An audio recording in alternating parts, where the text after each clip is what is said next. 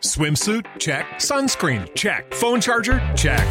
Don't forget to pack the 5 Hour Energy. It fits great in a pocket or carry on, and the alert feeling will help you arrive ready for anything. Now get 20% off when you use code 5HE Travel at 5hourenergy.com.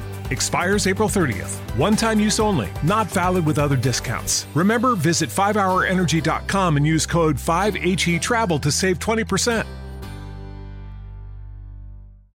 As humans, we're naturally driven by the search for better. But when it comes to hiring, the best way to search for a candidate isn't to search at all. Don't search, match with Indeed. When I was looking to hire someone, it was so slow and overwhelming. I wish I had used Indeed. If you need to hire, you need Indeed. Indeed is your matching and hiring platform with over 350 million global monthly visitors, according to Indeed data, and a matching engine that helps you find quality candidates fast. Ditch the busy work. Use Indeed for scheduling, screening, and messaging so you can connect with candidates faster. And Indeed doesn't just help you hire faster. 93% of employers agree Indeed delivers the highest quality matches compared to other job sites, according to a recent Indeed survey. And listeners of this show will get a $75 sponsored job credit to get your jobs more visibility at Indeed.com slash podcast. That's Indeed.com slash podcast. Terms and conditions apply. This show is brought to you by The Makery, the podcast network for makers.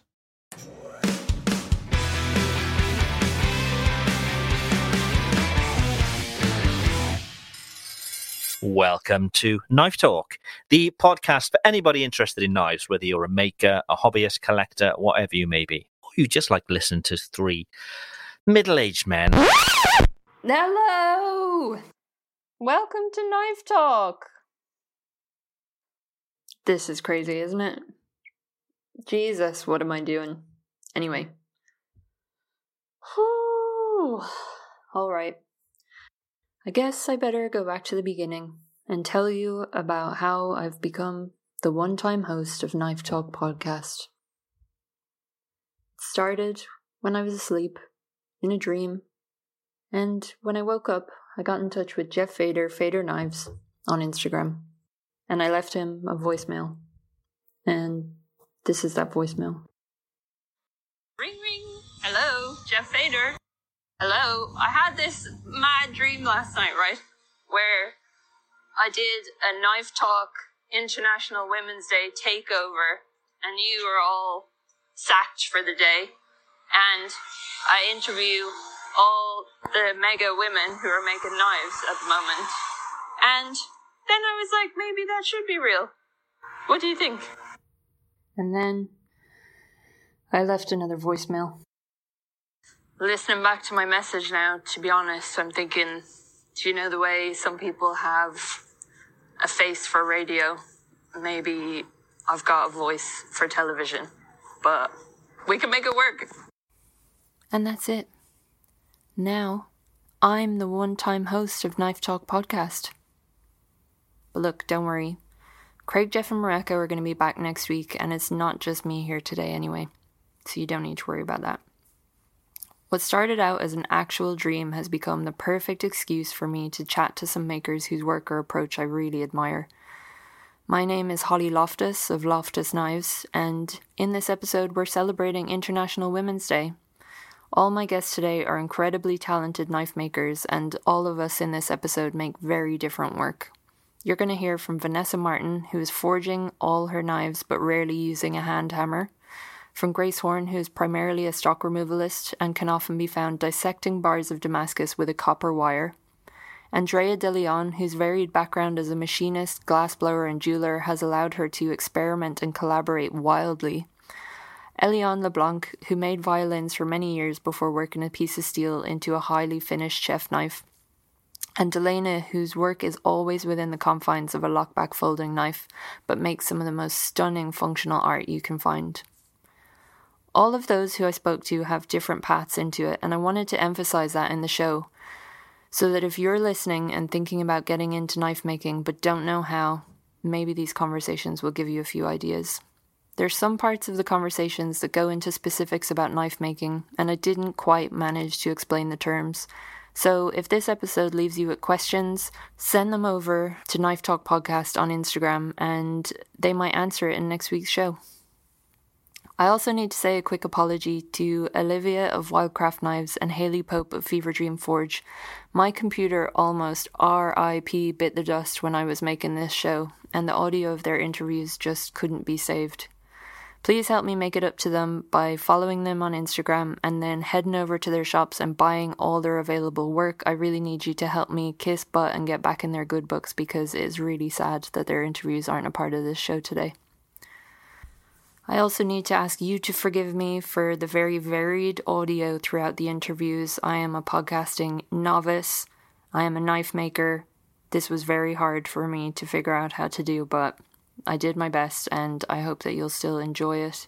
Last thing I'll say now is thank you so much to Knife Talk Podcast for hosting this. Thank you to all the knife makers who made the time to chat to me today, and thank you to all you listeners for being part of the knife making community. Happy International Women's Day. And don't forget, today is a great day to buy a woman a power hammer. I'm really excited to chat to Vanessa Martin now. I've really admired her work for a long time. There's probably easier ways to get into knife making than the way Vanessa did it. She packed up her whole life and moved to Alaska to train under master smiths Haley and Adam DesRosiers. Since then, she's settled down in Alaska. She's working part time fisherman, part time knife maker. She's making beautiful integral knives. If you don't know what they are, they are the knives where the blade and the bolster is made out of one piece of steel. Go and take a look at her Instagram. She's over there at Vanessa Knives. Vanessa, I was hoping you could kick us off by just telling us what's the biggest fish you've ever caught. Oh, uh, about 111 pounds. That's crazy. It's a hal- it was a halibut. it was pretty big. It was very fun. I and uh yeah, I, I love fishing. I'm crazy about fishing. And that's not just commercial fishing. That was uh that was sport fishing. So it was a halibut and it was really fun. I, if you ever get the opportunity to go halibut fishing, I would recommend it you get quite the adrenaline rush reeling in one of them big guys and and they taste pretty good too if i do say so myself You know, I went um, fishing for the first time this summer and got like a few tiny mackerel. Uh-huh. And it was so thrilling to me that I think if I went halibut fishing, I'd probably have a heart attack and die or something because I was screaming my head off, so pleased to have caught so many mackerel, you know? It was Yeah. amazing. And then eating them Well, was so cool. i still get so excited i start hooting and hollering and i just get so excited and i have a dog and she she's normally always with me and she gets really excited and starts barking and talking it's a great time i would recommend fishing to everybody Amazing. If you have to pick one, knife making or fishing, I don't know. Fishing's hard to beat. Thankfully, I don't have to pick. Yeah, okay. That's so funny. and what about do you have any like uh special tricks for keeping your hands in good nick, in good condition like uh, between fishing and knifing? Oh, I don't know about that. I think my hands get pretty abused. I really try to keep them off the grinder, but every now and then I accidentally touch it. I take it off really fast. um, I don't know. Fishing, uh, I wear gloves all day long, like kind of latex gloves. And so my hands look really nice when I'm fishing. And then I go to making knives and I don't know, they just, they look so dirty and bad all the time when I'm making knives. That's Um, so funny. So but- they're kind of um are, are they like super sensitive from being in the gloves then for like six months? kinda, they're sort of soft. Like, Yeah. they're, when You're knife like making, resetting them for six months and then yeah, I mean they're used like in the gloves, so but it's hard to get a calluser and stuff because that's kind of your gloves get damp and stuff, and you're like always changing them and trying to make them dry. But Haley really likes to rub um, like lime, a cut a lime in quarters and like rub it. It like kind of bleaches your hands to the, your normal color again, gets all the dirt and stuff out. That works pretty well. What, like the fruit? Yeah, a lime. Oh my god. But when you get that in your cuts, it's horrible. yeah, it depends on how much you want your hands to look good. if you're willing to commit. Yeah, exactly. but I think I've gotten a lot better at not cutting myself. I don't know, just being more aware of where my fingers are when I'm hand sanding and stuff. But I guess I don't really have anything too intelligent about that part. Other than don't put them on the grinder if you can help it. That's good enough advice, I'd say. I was wondering if um, could you just tell us about how you got started making knives? Well, I've been friends with Haley and her family before her and Adam were uh, got together, and my my dad and grand grandfather are contractors, and so they built Haley's mom and dad's house, and so when I was five, they went up to Alaska and was building the house, or my parents were, and my grandpa, and so I got to know Haley a little bit, and she was just kind of getting started making knives. And anyway, I thought that was pretty cool. And the more the, as I got older, I just thought that was really cool. So I started making knives on my own a little bit. And I just had a file and an angle grinder, and I was making them out of bandsaw blades from the mill and using, I think my first handle had a two by four. That's what I used for wood. and uh, I grew up farming and stuff, so I had some access to a few tools around, but man, I would never show that knife to anybody. but, and then when I was 16, Haley and Adam, uh, they started building their shop, their knife making shop. Um, and so I got a hold of them and I said, Hey, if I come up and help you on your shop, would you give me would you teach me some knife making? And they said, sure. So I saved up my money and bought a plane ticket and went up and insulated their shop, which I don't know if you've ever insulated, but it's oh, not very fun. and then, uh, and then they traded me knife making and I made four knives forged and everything. And that was the first time I had really forged much. And I think I spent a total of six weeks with them. And then I went home and, and I got a grinder eventually. It took me a while to save up for one and kind of started making them on my own, but it was hard. I was getting quench cracks and I could hardly make it. like, obviously I was young and still in school and stuff, but it was pretty brutal doing it on my own. It's like with all Haley and Adam's tools, it was easy, but without all those tools, it's super hard. I tried building my own forge and that was a disaster. The flames would go up like five feet in the air because it wasn't getting enough oh air and and then I got a coal forge and I'd have my sister hand crank it for me to try to get it hot enough to be able to forge, but anyway, it was it was a really fun adventure. That's so good. And, and, was your sister just there for hours, like cranking away while you were trying to forge? Um, um, she's eight years younger than me, so maybe not hours, but maybe like an hour or something. And she thought it was fun. So there was that, and then um, I had to get a regular job for a while, and I did auto glass, and I decided you know, I don't think I really love working eight to five too very much. I think I, I want to try to make a go of it making knives. So, and Haley and Adam's shop had burned down, unfortunately, that year. And so I got a hold of them when they were building again and I said, Hey, I'm looking to come up to Alaska and maybe go fishing in the summers and, um, was wondering what you guys would think about an apprenticeship. And they said, sure, come on up. You can help us on the shop. And when you start making knives, we can, you know, figure that out. And So I was like, okay. And I gave my notice at work. And six weeks later, I went to Alaska Oh and I haven't left. How long ago was that? Uh, that was in the fall of 2016. That's so good. So, and then I, I lived out there.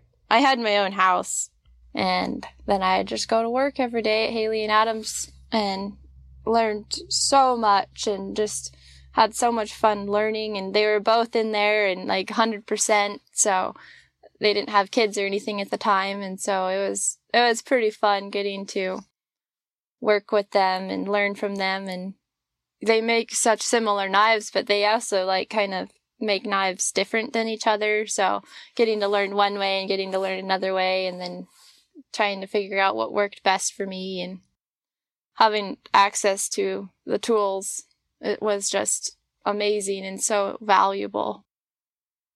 And I know so many people don't get the opportunity to do do what I did and so I'm just so grateful for that and grateful that Haley and Adam took me on and and now I I mean, I could make knives full time and make a go of it, but fishing is in my blood and I love it. So, And it was just after you went to Alaska that you started doing the fishing then? I had fished a little bit when I was 14, um, when my dad was doing some remote construction. And so I kind of knew that I liked it. And so, but I didn't really know very many people in the fishing community. So Haley and Adam had some friends that had what's called a tender. And what they are is they're pretty much just a trucker on the water. They go out to the fishermen and they get the fish and then they bring the fish back to the plant to be processed. Yeah. So that's where I started. You were the yeah, trucker. as a trucker. And uh, I called those people so many times, and finally they were like, "Okay, we'll give you a job if you stop calling us." I'm like, "Great."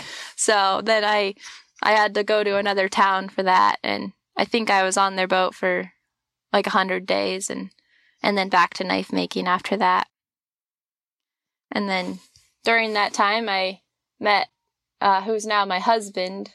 He was on one of the fishing boats, and and now I'm married to him, and he has his own fishing boat, and we fish together.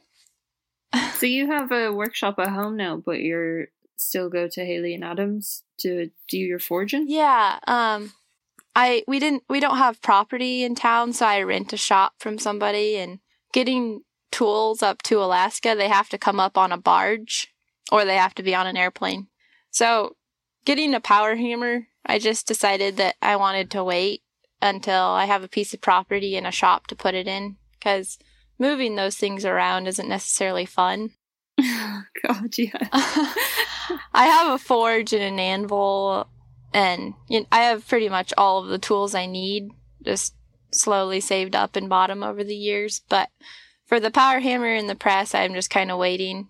Hopefully, in the next couple years, I'll get a shop and and a power hammer and be able to make my own Damascus and stuff.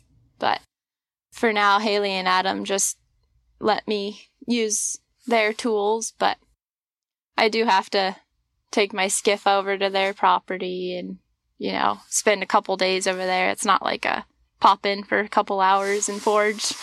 So I just got done forging like 26 knives or something. I, I guess you could say I'm a little bit tired of forging. I never thought I Oh could get there, but give me something to work on for the winter. And why you're doing a kind of big batch because you can only go there for that it's like a big ordeal to get there, so you try and just get a big chunk done to take back with you, is it? Yeah, kind of. It it's probably only like a half an hour boat ride, but you have to plan the weather and make sure that you're not gonna get into trouble going across. It's pretty fun. I really enjoy getting to work with Haley and Adam. They're so talented and I'm definitely humbled when I watch them work. like, wow, someday I might be able to be that smooth on the power hammer.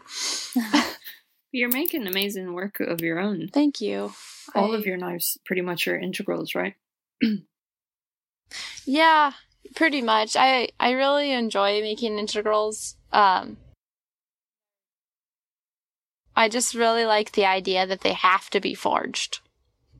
So it's like that that knife, you know, you could do a stock removal knife and it doesn't have to be forged, but the integral you can see the forge, especially with Damascus when you're pounding that steel, bringing that choil down. It's just it's just really cool to me, and I really like that idea. I was looking at your knives a bit, and looks like you leave some, oh, quite a bit of forged texture on. I think that's really cool. I really enjoyed seeing that. Thanks on so your much. knives. Yeah, I guess I feel the same. That it's kind of cool to see the making of it a bit in the in the finished pieces. You know. Yeah. Um. I don't know. Yeah, I think it's weird when um people don't do that at all. You know. But I guess maybe they think it's cool that you can't see the work that's gone into it. Yeah, I really like. uh yeah, I've done a few brute forge or whatever Yeah. you want to call it, um, and I really like doing those. Those are pretty fun. But I also on my chef knives, I like it to be clean, really clean, and uh, not leaving the brute to forge. Per- just Yeah, yeah. personally, um, so with the integral, it's like, well, that had to be forged, even though you can't see the forged texture. Um, I guess that's one of the main reasons I like to make integrals. But and it's not everyone in the whole world's doing it yet, so that's kind of cool too, I think. There's a lot of people, but do you think that um has your work changed? Like when you were getting started, do you, do you kind of have an idea of the knives that you wanted to make? um yeah, I I guess I I do. I have more of an eye for lines, I guess you could say, than when I first started. When I first started, my handles seemed really straight and like not super curvy and and I like to use knives a lot too. I I'm a pretty pretty avid hunter. I hunt deer and um and so I'm using my hunting knives and so I kind of know what I like for a hunting knife. Um and then I I uh I didn't really think I would ever be a chef knife maker, but I made one for a friend for her wedding and I hated that knife. It was horrible. They take forever to grind. They're so hard to keep straight when you heat treat them and oh my goodness, it was I was said, "Oh, there's no way you're going to be able to make money at this, Vanessa." So, but then I gave it another go and now I I enjoy it. They're a little bit challenging sometimes cuz they're you know, long and I like to try to make them skinny and and hand sanding them takes forever, but I just love the idea that they're being used Yeah. daily. And a hunting knife, they're really fun to make, but the reality is they're probably only going to get used like a couple times a year. You know, maybe there's a few guys who are going to carry them every day, but uh, probably not. But they're just so the chef knife is like out being shown to your friends and stuff, and they're being used. So I just I love the idea of a knife being used. I guess, and that's one of the reasons that I wanted to make knives. Is I want a knife that is going to cut well and is sharp and is going to perform in the way that um, that it's intended to. And I'm not as into the artsy knives, I guess, as I am into a useful knife. Yeah, totally. So what's what's your kind of process like? Do you do a lot of like hand forging? Um, I would say I probably use the power hammer more. I I do do some hand forging with a hammer just to kind of keep a little bit of shape, but I've learned how to use the power hammer in a way that I could probably just use the power hammer and not use a hand hammer at all if I didn't want to. And then they have a hydraulic press, so sometimes I will put it in there and straighten the knife out at the end before I let it cool. But yeah, definitely more with the power hammer, I guess. I'm really really bad at using them. well, practice makes pretty good, so So you're gonna focus on like chef's knives now for, or is that you just made 26 or most of them chef's knives? um I think I made 11 chef knives, and the rest are hunters and everyday carries. I guess I get kind of tired of just making one style of knife. So I like to switch it up, and I guess one of them is a chopper that I made, and kind of just whatever it feel like at the time. I don't really draw my knives or anything normally. I just kind of do it by eye and like hold it up and look at it and stuff and Like you don't have any kind of design or a plan going in. um no not well I either know if I'm going to forge a chef knife or a hunter when I start but yeah I don't I don't I used to draw it out and stuff cuz I didn't really know how to look for the shape but now I just kind of like envision this knife and and I can just make it come out on the power hammer how I want it to, which is really nice. A lot of people draw spend so much time drawing their knife and how exactly they want it to look and and Haley really encouraged that, so I tried it for a while, but I Adam he doesn't really do that at all. I've never really ever seen him draw a knife and I think I make knives a little bit more like him, I guess, just just kind of hold it up and look at the profile of it and see what you like and what you don't like and kind of go from there. It's really fun that way, I think. Do you think if you had um an apprentice that you would kind of encourage them to be doing drawings as well though, even though it's not really what you were into? Yeah. Yeah, I I think it's good especially when you're beginning to make knives and you don't really know exactly what you're looking for or you know to look at somebody else's design a little bit and be like wow i really like that knife. I'm going to strive for that one. And so then you kind of draw your design and you know your handle and everything in the beginning and yeah i mean i know lots of knife makers who hit you know they might be master smiths and they draw their knives out and make it exactly like their drawing and everything which is it's really awesome there's definitely a time to draw, but I feel like my draw, I'm not the greatest artist when it comes to drawing either, so I guess that might be part of it. Jason Knight once showed me something that was pretty cool. He just started drawing these lines, like, kind of looked like scribbling, sort of. He's just like drawing the blade. I mean, it was somewhat sort of a blade shape, and then kind of like wiggling it around, sort of and then he had all of these lines, tons and tons of lines, and then he looked at the lines and he like made uh traced the lines that he liked and and drew the knife out. And I thought that was really cool. It's like you don't really have to be the greatest artist or you just kind of like look at it and and pick the lines that look pleasing to your eye and then go with that. Yeah.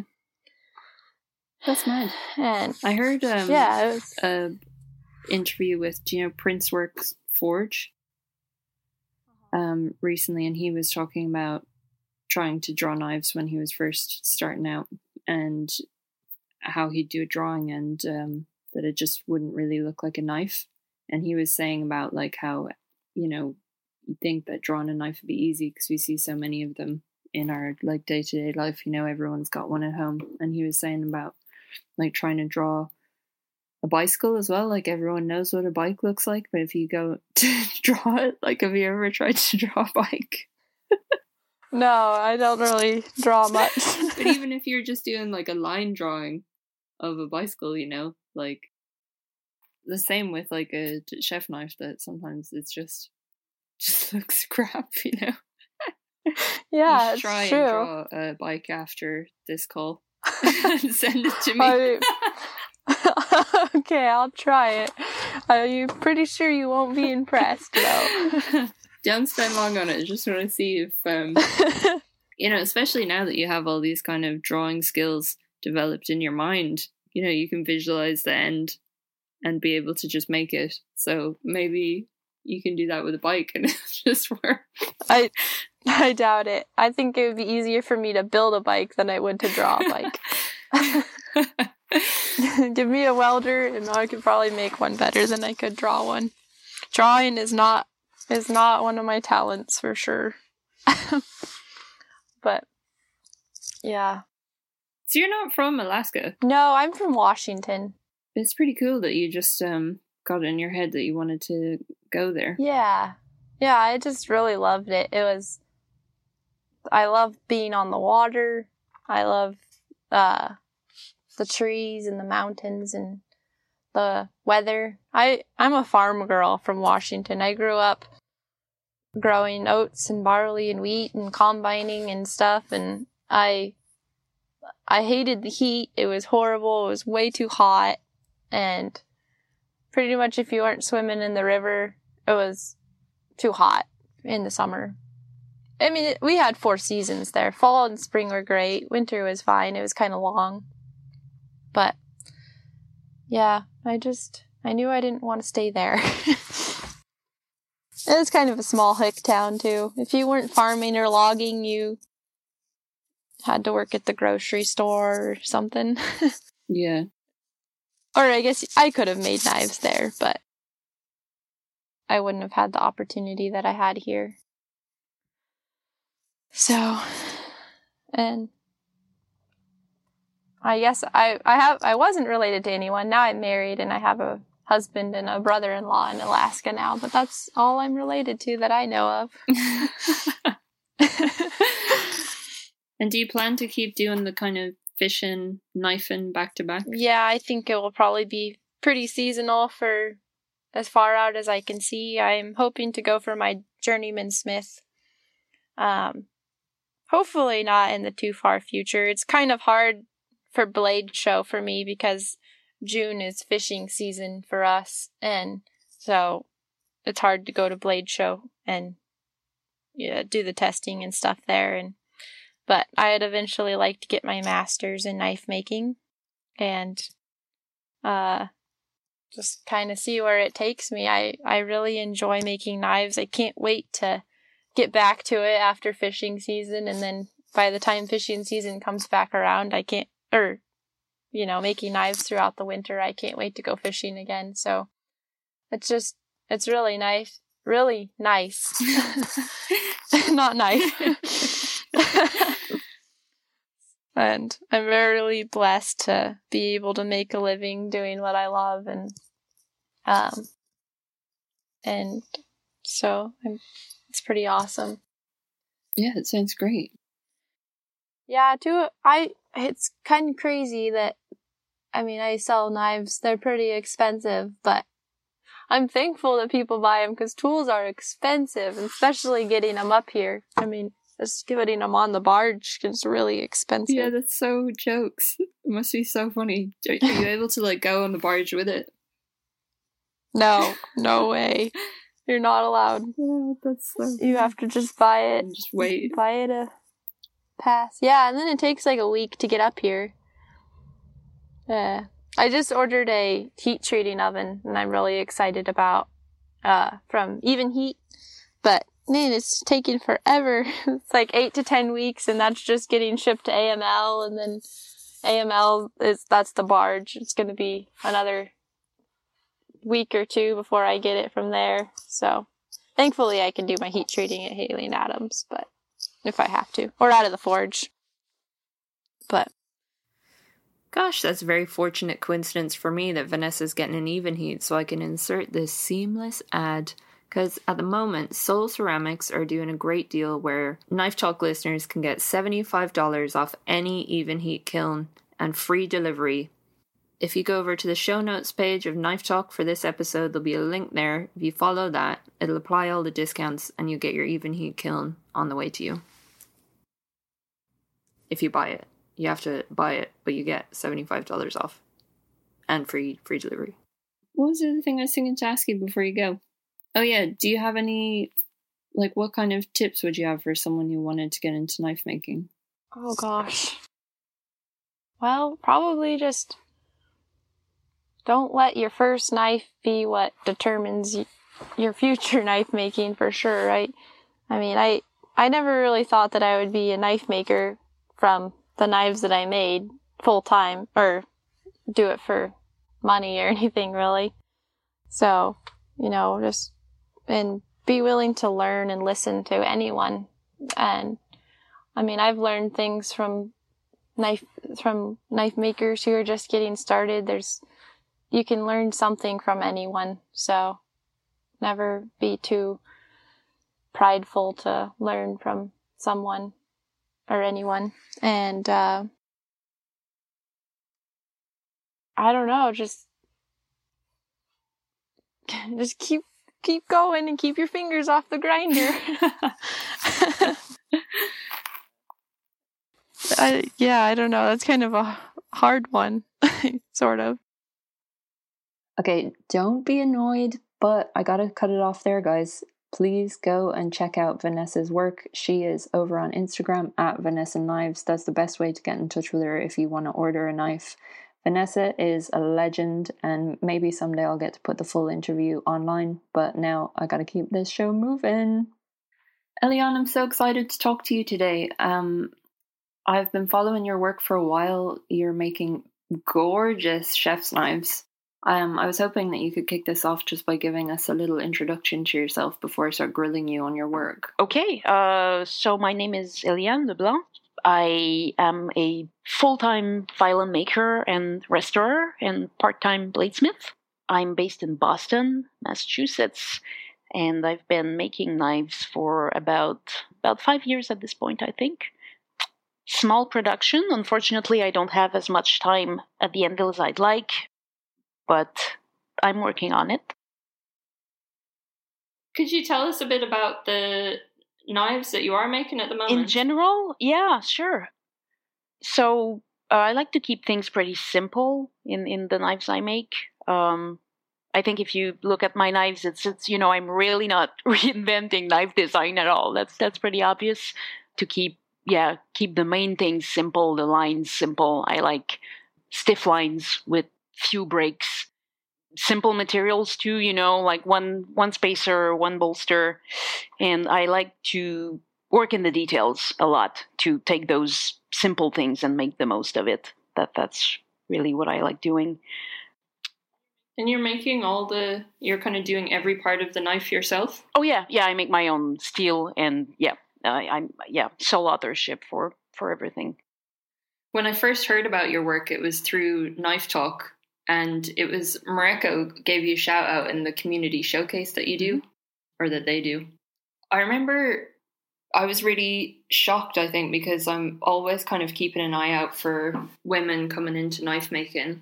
I guess it's just something that's really exciting to me because I feel like knife making is so kind of male dominated. And I remember going to check out your work and thinking that you must have been around for years because even though I can see from like your Instagram, you say you're a part time knife maker, but your work has a real kind of full time aesthetic, or like it's so beautiful and well finished that. um Well, thank you. that's that's that's that's nice to hear. Um it's inspiring to see that it's possible to make such beautiful work even when you can't devote all your time to it. But then I was thinking maybe with you, it's only possible to make that kind of exceptional work in a part-time craft because you're already a master craftsperson? Um, I think it's it's definitely so. My my uh, you know, if we're talking about my my day job, it's it's a craft. I'm already a craftsperson. You know, using tools all day and working with materials. So I think there's definitely a lot of skills that that I take, you know, from one to the other, and that gives me you know a huge leg up. Um, it's not like I, I was an accountant for 20 years and, and started um, making knives. You know, uh, I mean nothing wrong with accountants, love them, uh, but but you know like I'm I'm yeah I, I am already you know um, yeah I, I'm already working with with very similar constraints you know with violin making than than you have with knife making. You you work with with lines, proportions, design, and you work with the properties of your material. And you know the process of of, of making something uh, is is not all that different from one craft to the other. If you acquired some things uh, in, in, in making processes you can easily take them from from one craft to the other i think. What kind of things do you feel like you've taken over from violin making into your knife making? Well, i know i saw your clamping techniques on your instagram. Looks like instrument yeah, related. carpenters. It's carpenters clamps, so it's it's what I have a- around. Um, like beyond the tools, I, I'm already looking at lines all day, lines and curves and transitions. It's it's all a violin is, so it's what I work with um, already all day long. So I think I, I have a little bit of of um, experience there. Um, and I mean, like I said, there, there's not you know doing good work. There's no secret to it in any craft. Like if you're used to planning out your work, to you know working diligently in your process, like completing one step completely before moving to the next, and and being careful with your accuracy. There, there are things that you know. It doesn't really matter what it is you're making. Th- There are basic things that apply to everything that are going to lead you to do better quality work if you if you already have them as a habit yeah I, I i constantly have people talking to me about how how radically different like oh wow you make violins and you make knives and they like they're like wow that's so so opposite. And i i really under it's it's really not. Like i said you're working with a material with volumes with lines. It's it I- see a lot more a lot more similarities between the two than than differences. So did you have an interest in knives like before you started making them? I, I had an interest in cutting tools. Um, that that's how I, I got to it in the first place. Um, you know, like many many of my woodworker colleagues, uh, I, I have a bit of a problem with tools. I you know I have you know my workshop is is loaded with with six iterations of every single tool I own in antique version, in modern, and with and you know I I I like tools. Um, and we we we have to make a lot of our own tools too and that's how i was brought to it because you know if you make a custom plane for yourself i would have to um, outsource you know find the plate the blade the, the actual cutting blade of the tool somewhere else. And i was looking you know would be great if i had the you know the knowledge to to you know do and heat treat the blade too and that's how i stumbled upon the new england of metalwork school website that that's how I, I stumbled upon it. And i was like wow like that's within driving distance from from where i live. I'm you know i'm in boston so it's it's a three hour drive. And i was looking at their their course offerings and um, i was like they there was a damascus making class on there and i was like can i seriously like enroll for like and, and they listed it as a beginners class and like i remember i even like I, I, I emailed them asking, you know, before signing up on the website, saying, "Look, I see that you you list this as a beginner's class, but how how beginner can you be to? Because I'm like I'm beginner, like never never touched metal before." And they replied, "Yeah, no, it's a beginner. Like you don't need any prerequisite experience. You can just sign up." And I was like, "Wow!" So I, I yeah, I signed up, and and you know, uh, sure enough, like you show up, and that that was a class with Nick Rossi mo- most of them are or were anyway um and and yeah he just you know takes you by the hand and in in three days you make three billets. I think i made a a, a, a raindrop a twist and a ladder and yeah you leave after three days and you made you made you know damascus material. It's it's pretty awesome.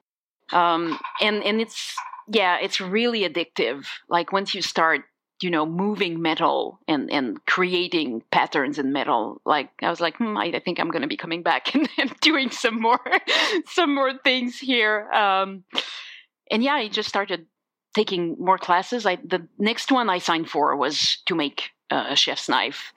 So that that's how i started. Um I, I would love to dabble into making other types of knives, and I'm sure I'll, I will at some point in the future. Uh, but I, I do cook a lot, and and so um, chef's knives for me, you know, make a lot of sense simply because I can I can try what I make and see whether whether I think it's good or not.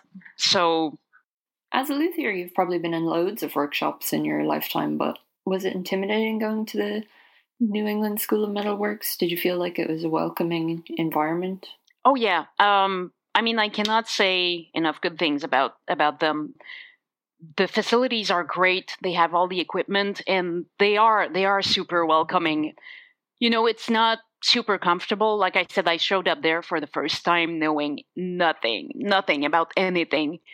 And also, I mean, obviously, too, I was the only woman in the class, which is not something I particularly care about or or care for. But still, you know, they they are very inclusive and super welcoming. The classes cover pretty much any topic in the craft, and they also have blacksmithing classes. Um, that are really interesting. I'd love to take a few more of those, but um, time time's a problem. Um, no, it's it's really a great resource, and I'm, I'm super lucky to be again within within driving distance from them. So I'm still still taking classes when I can. And so, is that where you learn to forge your knives? Oh yeah, I I I mean, pretty much everything I know I learned from from Nick Rossi there. Um, and you know, if you want to learn how to forge knives, Nick's Nick's the man. he's, uh, you know, it's, uh, yeah, he's he's an amazing teacher. Um, I'm still harassing him with questions constantly, and he he hasn't blocked me on his phone yet, so I'm very happy. Um, yeah, and since then I've taken all of the culinary knife classes that they offer and a few others. I've done their uh, hunting knife class uh, mostly because I'd like to I'd like to get my my JS stamp at some point, and I mean to to the knives you have to present for your journeyman smith is is that kind of construction with a guard, a fitted guard, and so I, I wanted to get familiar with it. Um, to to start playing with that a little bit. Uh, why are you interested in going for the journeyman smith? honestly, it's really just personal satisfaction, I think. I really don't think that stamp helps selling your knives. That's really not um, why why I'd like to do it. Um, in violin making, it's something you have you know to do pretty regularly. Is like you know submit your work for review to your peers, and it's always good to know where you stand. So I'm a part time maker, but I'd like to you know have that stamp that says that your work is on a certain level. Um, yeah, I think that's really cool. It's something that doesn't really exist in the UK or in Europe in the same way, and I think that I think the tradition of it is really good. And having, I don't know, craft needs to have standards. I think you know for it to be a craft. Yeah, no, it's not um, just be art. I I, yeah, I think it's great that these these you know certifications are there. I mean, they're not they're not keeping anyone from being in the trade if they don't want to do it. That's totally fine. But you know, I think I think it's it's helping um, the trade in general when there are these these kind of kinds of standards. But again, no one is forced to participate and partake into it. So for me, I just I just like it like to do it for my own satisfaction. Now you have your own workshop, right? Um, what's it like there?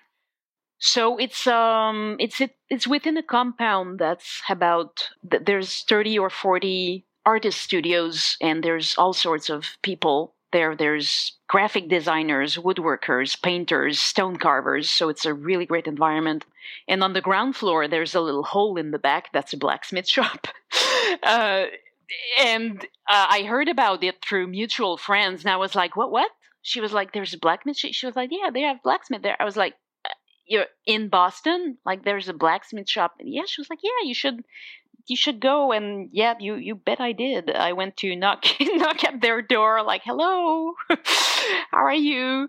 Uh, and I asked them if, if, yeah, if they were looking for a shop mate and they, you know, uh, they're great people. There were two of them at the time. Um, since then, one has retired. He was a professional bladesmith. Um, sorry, blacksmith. They're not knife makers. They they're blacksmiths.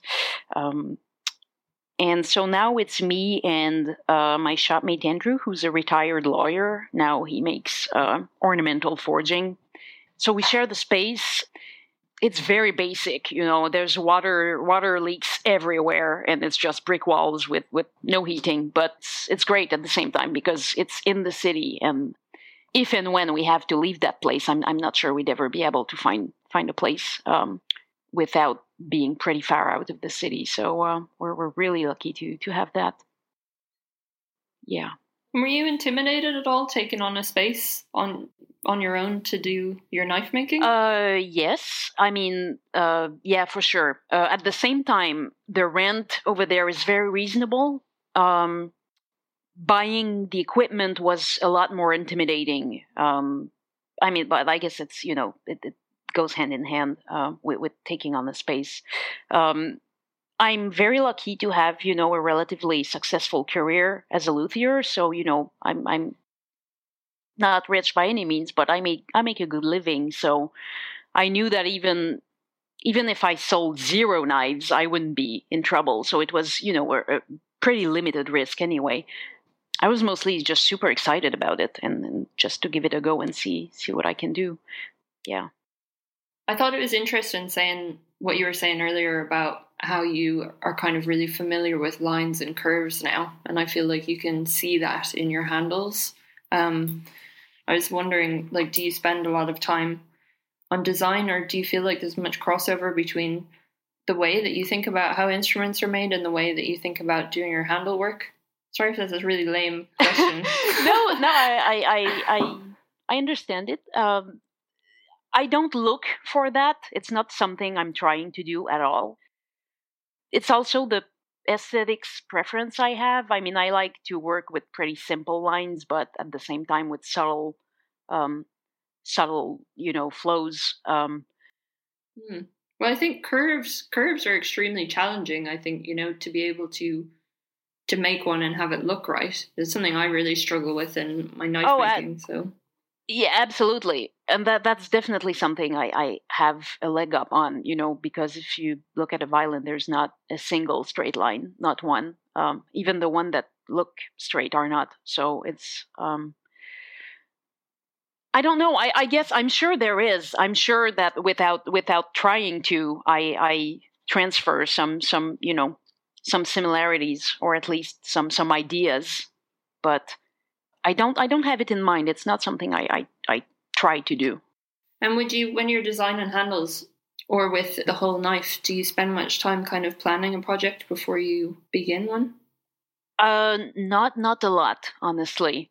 You know, when I start, I have a general idea of, of course, of the type of blade I'm making, the length. Um, I often don't decide on the handle before the blade is finished. Sure, um, yeah. So I don't, I really don't spend much time at the drawing table. Um, I probably should, but uh, I, I, kind of like having more freedom in the process, and uh, that's partly.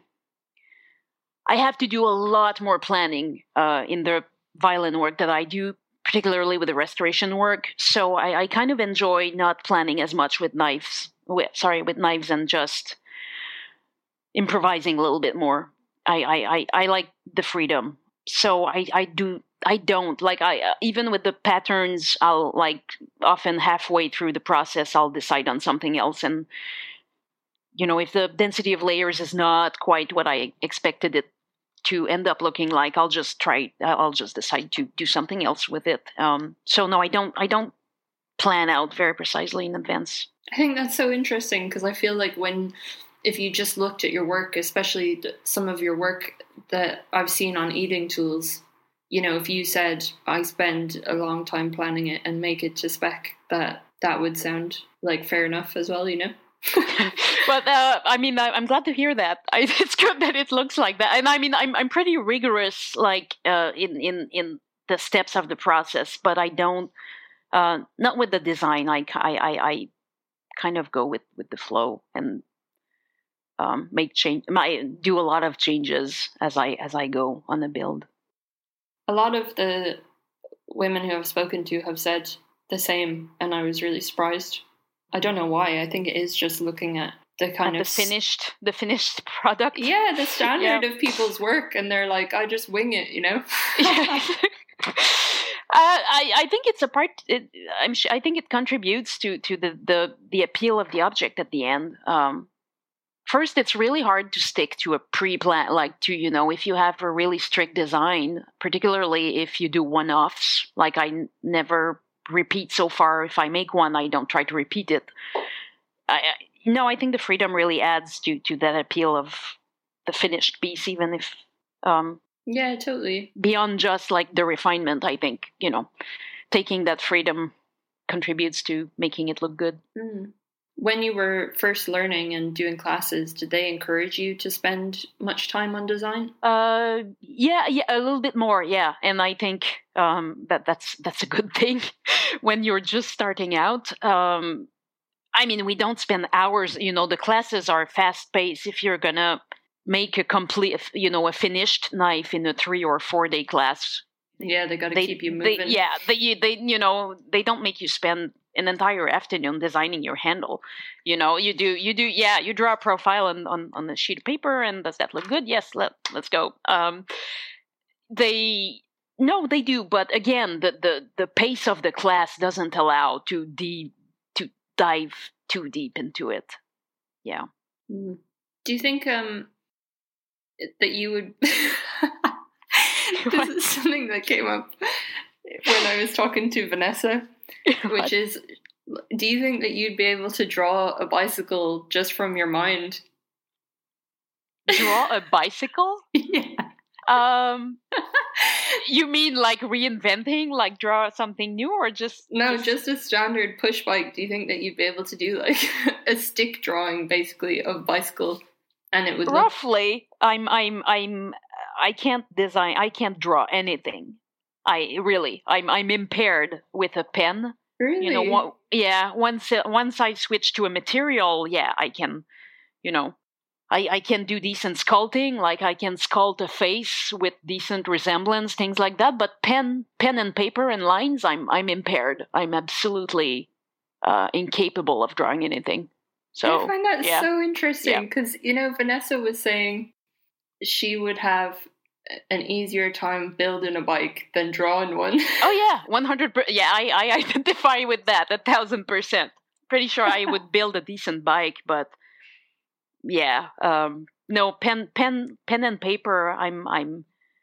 Uh, I don't know. There's there's a blockage there. It, it's just never been something I can do. So I, I usually skip it if I can. I think that I assumed because you know you're this kind of exceptional luthier that you would have these design skills or that that would be a part of becoming um, a luthier, you know? In my head, where I have no idea about luthier, I was like, obviously, the first thing they must do is learn to draw stringed instruments.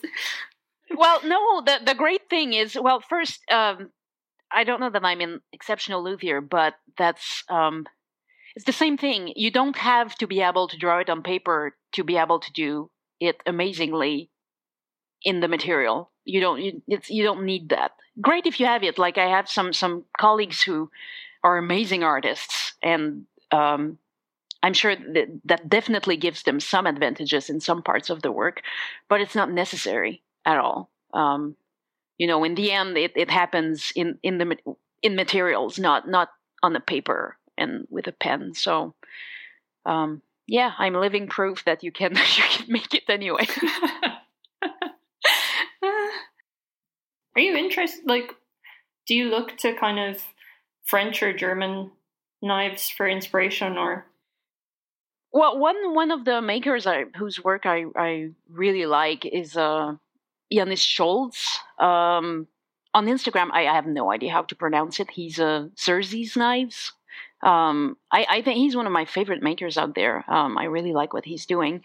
Uh, he's in Germany, so in terms, you know, if you know, if you're talking about contemporary work, that that's definitely an influence. Were you meaning more like the Sabatier, the French ones, or you know, do you mean in terms of models or in terms of contemporary makers? I guess yeah, just in terms of just kind of profile influence, you know. Yeah, um, I, I, I mean, personally, well, I, I like a French profile. I like pretty pointy, pointy ends and flat, uh, flat cutting edges. I mean, relatively flat. Um, so that's often what I, what I do. Um, even though you know, it's such personal tastes. Um, what preferences people have in the kitchen for um, those things. Um, I'm not. Uh, I generally am not a fan of German profiles. Um, again, I would have no problem making one if if people ask, but it's not. Uh, it's generally not the profiles I'm drawn the most to. Um, Yeah. Is um well, obviously we know there's not that many women making knives, but is that the same for luthiers? Uh, the ratio is not as drastic. Um, it, it is, you know, there is definitely more men than women, and th- there's got to be. I mean, I, I've never seen numbers. I don't think they exist, but there's got to be at least 25, 30 percent of women, which is again tons more than in knife making. Um, but not a lot of us own our own business. It's a lot of employee work and that's that's an interesting uh, you know the reasons uh, uh, that are something else but um, it's slight, slightly male dominated in numbers um, but not not as much as as knife making and that's a recent thing like even just 30 years ago uh, there was definitely not 30 percent women in in violin making so it's been a good change What do you think happened? Did violin making kind of have a moment? Uh, it did. There's definitely, you know, it's not so different from what is happening right now in knife making. I think as to the amount of knowledge and info that's that's swirling around, so more people are drawn to the craft because it's more out there. Um, but no, I think a general is just a general change in mentality that you know women consider uh, trades a little bit more than they did 20 or 30 years ago. I think. Guys, I'm going to leave you there imagining what a violin making version of Forged in Fire would look like. Please go and check out Eliane's work. She is making beautiful stuff. It is available on Eating Tools, or you can have a look at her Instagram. It's at Eliane LeBlanc. I'm really grateful to her for coming on and having a chat with me. And now I'm going to chat to Grace Horne. Grace Horne is someone who's really important in my own personal knife making journey. She was one of the first knife makers who I went to see in person to talk to about how the hell you get into making knives anyway. She makes beautiful work, mostly scissors these days, and because I'm running out of time, we're just going to go straight in with her talking about roots into knife making there are kind of easy routes in into it and and you know i know that there are some people who start off sheath making and then they'll start putting handles on pre-made knives and then they'll start you know making the knives and that sort of thing and in a way that's a much more logical way forward than i think the way that um you and i did it which was you know we want to do everything now. Like, I'm not gonna, I don't want to be doing half-assed stuff and kind of build up skills. I want to do it now, all of it. So, yeah. and trying to get someone to show you, right? But but you were sent away. I Which guess I had. Fine, but, you know, God knows what I've been doing now. If I'd uh, if if I'd had that that open door, but yeah, I've been doing different stuff. That's fine. Yeah. I wonder, would you just say, just maybe I can piece it back together later about what happened when you were getting into, when you wanted to get into knife making? So, my, I was doing a degree in craft design technology and I was wanting to make my final pieces, and I knew that I was wanting to make folding pocket knives. So um, I was down in South Wales. I contacted uh, Cutler's Hall in Sheffield and asked whether there was anybody still making knives, and they said there wasn't, um, or at least they didn't know of anybody who could show me how to make them. So I basically took a folding knife and took it apart and made three folding knives out of Damascus because there's no point in doing half-assed jobs, is there? No, no, not at all. Um, and they weren't they weren't great. They looked fine, um, but I didn't get the spring geometry right. This is all kind of irrelevant. But I went away, and then a year or so later, a couple of years later, I found out that there was still um, an old guy in Sheffield who was making knives, and that was Stan Shaw. Um, and I tried to contact him, and he was working in Garden Street at the, at the time um, in Sheffield. And he was, when I came up he, to see him, I, I basically, I'd just packed up my bags and decided to move to Sheffield to become his apprentice. It never occurred to me that he wouldn't actually be able to take on an apprentice Well, you never talked to him before you went. You just, No. I tried to. but he was 70. And I thought, well, I- I'm going to seize the day. Um, so, yeah, mo- packed up all my bags in London and moved up to Sheffield. camped, on, camped on his doorstep. And he said he was too old to take on an apprentice. Um, and he was actually he was really helpful. He said he he kitted me out with a whole load of springs and blades and told me to go away and figure it out myself because it wasn't that hard. Um, which I think had a wonderful level of confidence in my ability, considering that that it was hard. It is bloody hard. But he said, you know, if, if there was any problems, I could always go back and kind of have a word with him.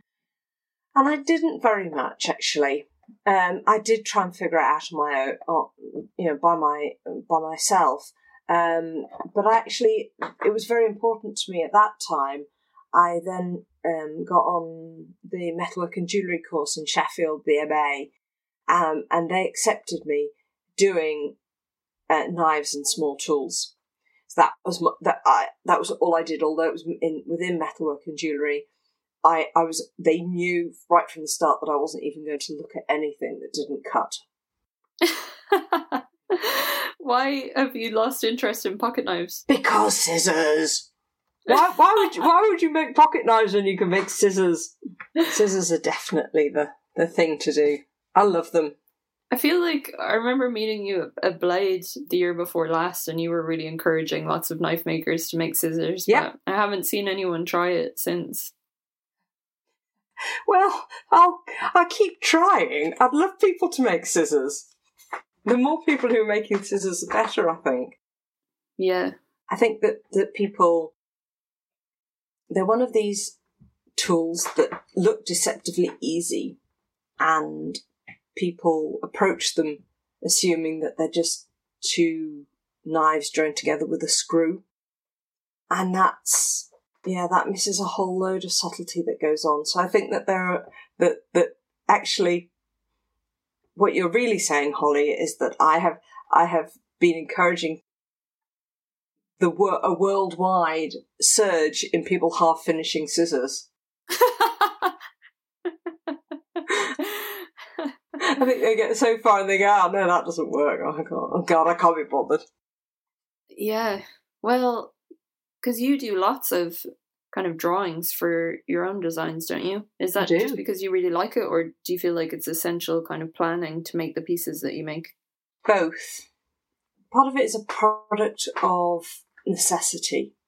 So my my mother was very disabled, and I was her carer for ten years, and she lived next door to us.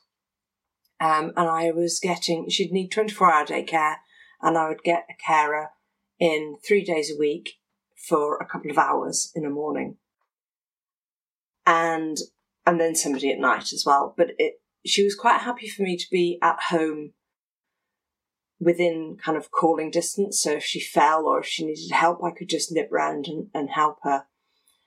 But that meant that when I went into the workshop, it was really important that I did what I needed to do. So all my thinking time, all my preparation time could be done at home. So all, all the planning, all the modelling, all the technical drawings, they're all done in advance. When I go down to the workshop, all I'm trying to do, there's no more decision making that gets made in the workshop or very little. Um, it's, it's, it's really well resolved by the time I, I get down there. So for you, that's kind of about efficiency because for a long time you didn't have as much time maybe as you'd Yeah. want in your workshop. Yeah. Yeah. Wow. I can't imagine being that organized at That's the moment. slow, you mean? That's slow. I don't know, I'm definitely slow. Glacial and kind of. Things seem to take their own pace with me. Um, and as long as I, as long as I don't forget, I mean, there are projects where I've realised that I've started them, and then by the next year, I've completely forgotten that I started them. I, I can't even find the bits. I don't even know where they are, you know, kind of thing. And then three years later, I'll find them and go, I had, I'd prepped that. That was ready to go and I'd completely forgotten about it, which is a little bit frustrating. Um, it's nice to be able to have a community to call on. Um, and that's one of the reasons why I actually appreciate being in, in, in Sheffield it's nice to have the space. I've had my workshop now for, for 10 years. Um, and although I always had like a little bit of a space that I could use, it, it is really nice to have that permanent space. But I don't have forging facilities there. I don't miss that that much because I've never had it. Um, and I guess maybe in your work, the forging you do is just sort of create materials rather than forging the work itself. Yes. I mean, th- there's no doubt about the, f- the fact that I'm predominantly a stock removalist. You know what? If even if I've made the material myself, I then treat it like a material. I'm not overly keen on on knives, particularly if we're talking about Damascus steel, where they're just like cookie cutted out of this pattern steel. That doesn't appeal to me quite as much as the sort of work that forgers do to manipulate the pattern to make the pattern part of the overall piece. But uh, as a designer, I think that there are ways that I can uh, mitigate some of that so that the Damascus that I make is specific for a project. Do you have like an example of what you mean? There have been, um, I did a, a little pair of snips. It didn't work actually, but they needed to um, they were all EDM cut.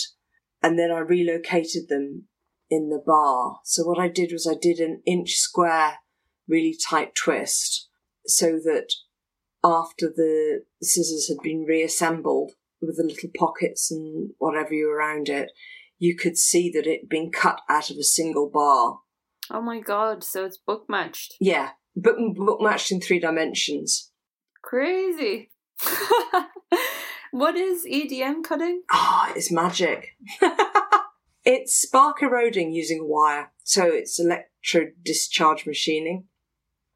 But basically, what they do is they offer this brass wire up to the steel and a spark jumps across it and cuts through it and doesn't actually touch the steel. You can cut through 10 centimeters of steel using EDM wire cutting. It's incredibly slow, but the cut is only a third of a millimeter. Oh my god. So you can get really precise, really beautiful. It's expensive and it's slow, but I love it. So I've been doing a series of knives, of scissors, where I cut down the center of the bar for the for the blades so that the pattern Damascus pattern pattern matches across the scissors. And I think I'm probably the the only person who has ever done it mainly because I can't imagine anybody else being as crazy as to want to do it. But uh, yeah, it works. It works beautifully. It works really well. So when you go to kind of design a project or make your plan for your project, would you kind of be looking at the piece of steel and imagining like how the pattern is going to come through if you cut off different layers? Yes, that it depends. So I divide my projects into three. So if if the spark, if the initial trigger that made me think of the project is a kind of um, is a story or a um, or a concept, then I kind of put that under the umbrella of art. Um, okay, these terms are going to be really loose because the finished piece, I don't think anybody would actually be able to identify the difference. But for instance, Twisted Seamstress, uh, the pair of scissors that I did a while ago, where they were the whole point was around the idea of fallen women and women using scissors as self defense um, piece and that sort of thing. That that was very much around a concept and around a story. So that kind of gets put in my head under art.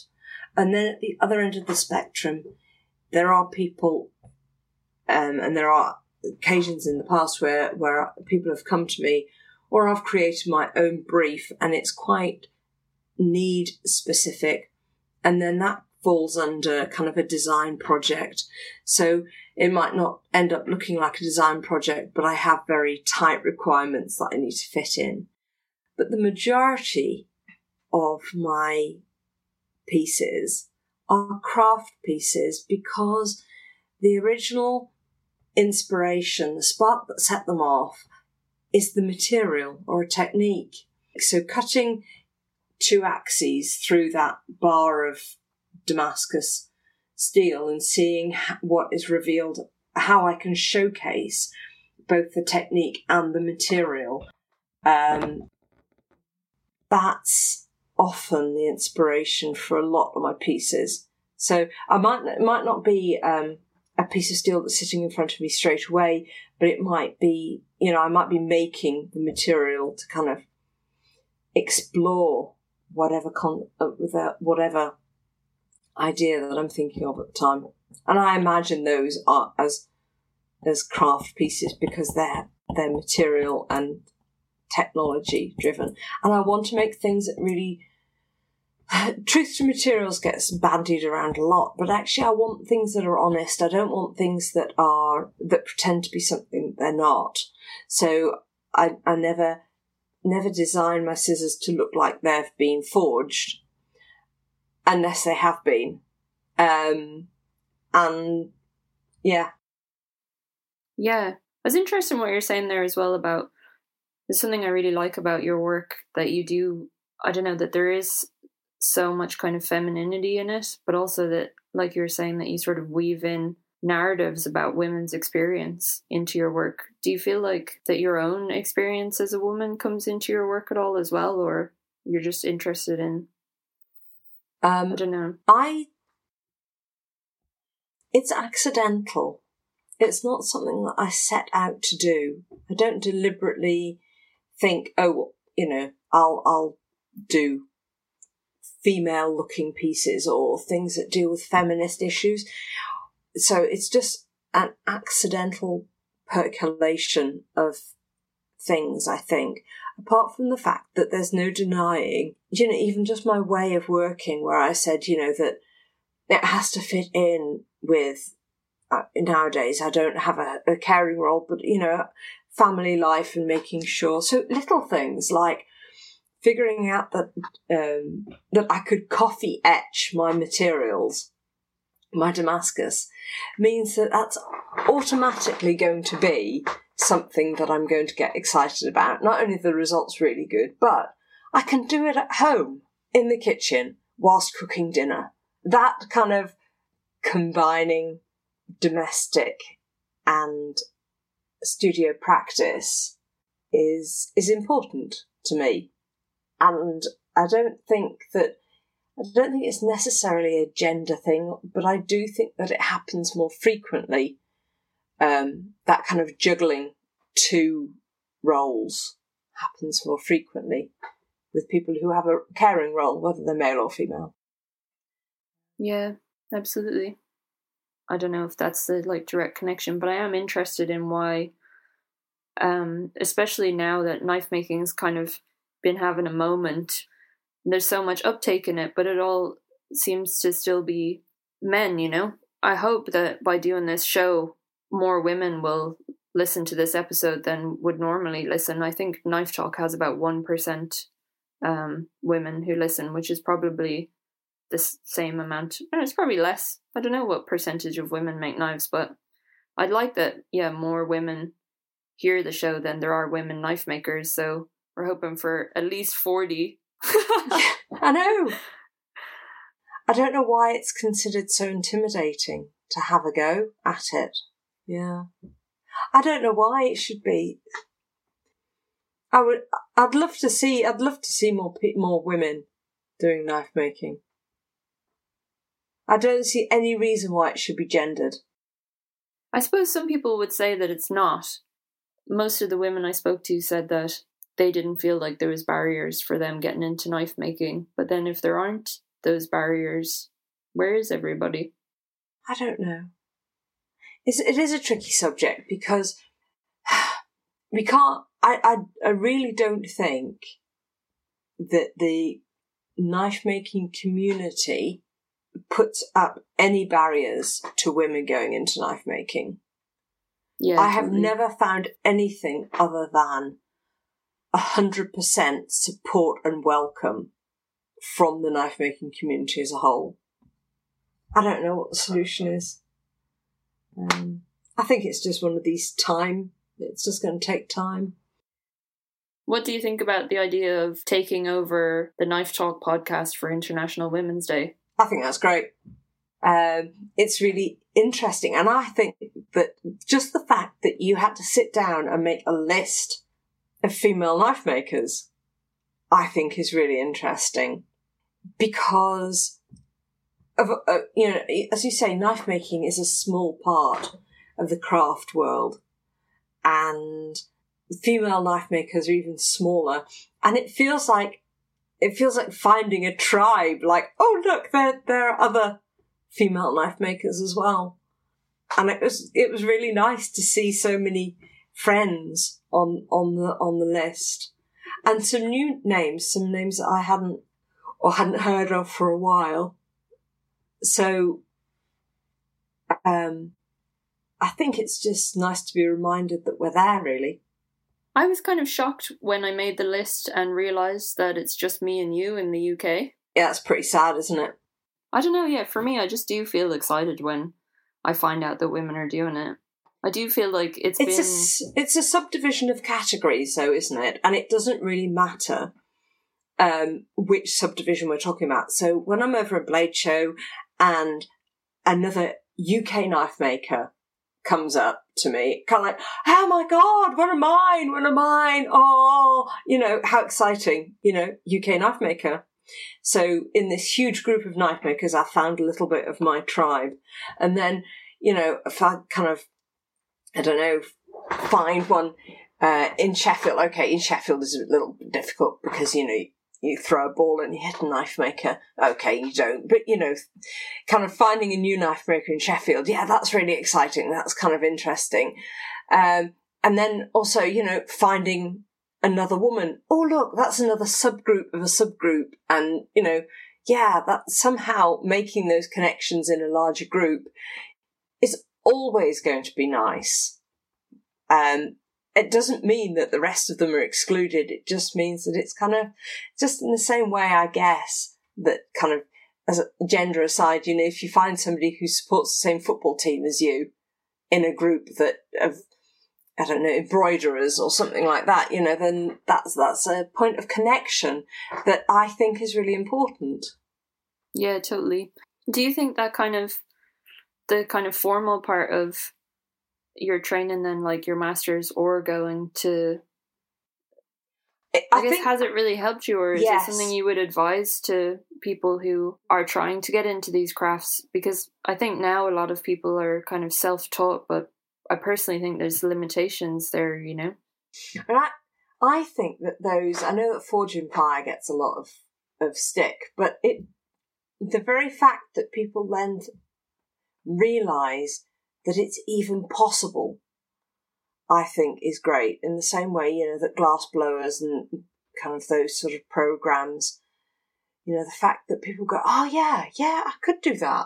That would be something that I'd be interested in doing, even if they're not prepared, uh, not even interested in taking it up, kind of, um, kind of long term or or professionally. The fact that they then have, um, that they might go away and have a weekend course, but they then have a clearer understanding, comprehension of the work that goes in to the stuff that they see around them all the time and they take for granted. And that can only be a good thing from a craft maker's point of view.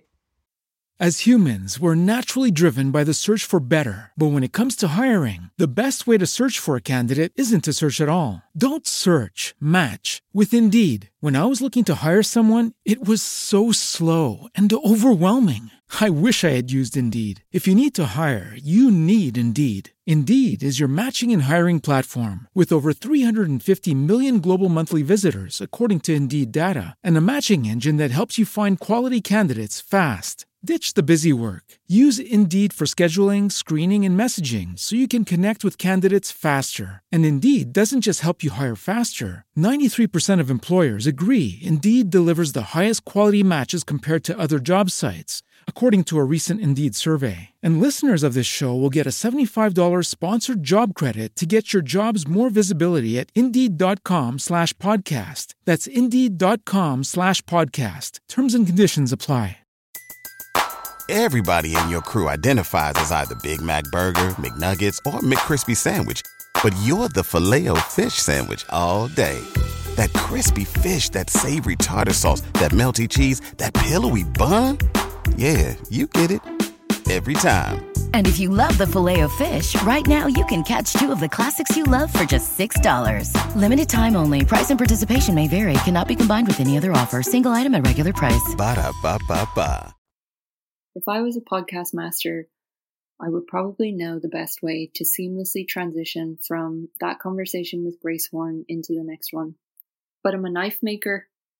So I'm just going to say go and check out Grace Horne on Instagram. She is at Grace underscore horn underscore designs. She's making beautiful stuff over there and she posts up daily at the moment to try and remind people that Blade Show is coming.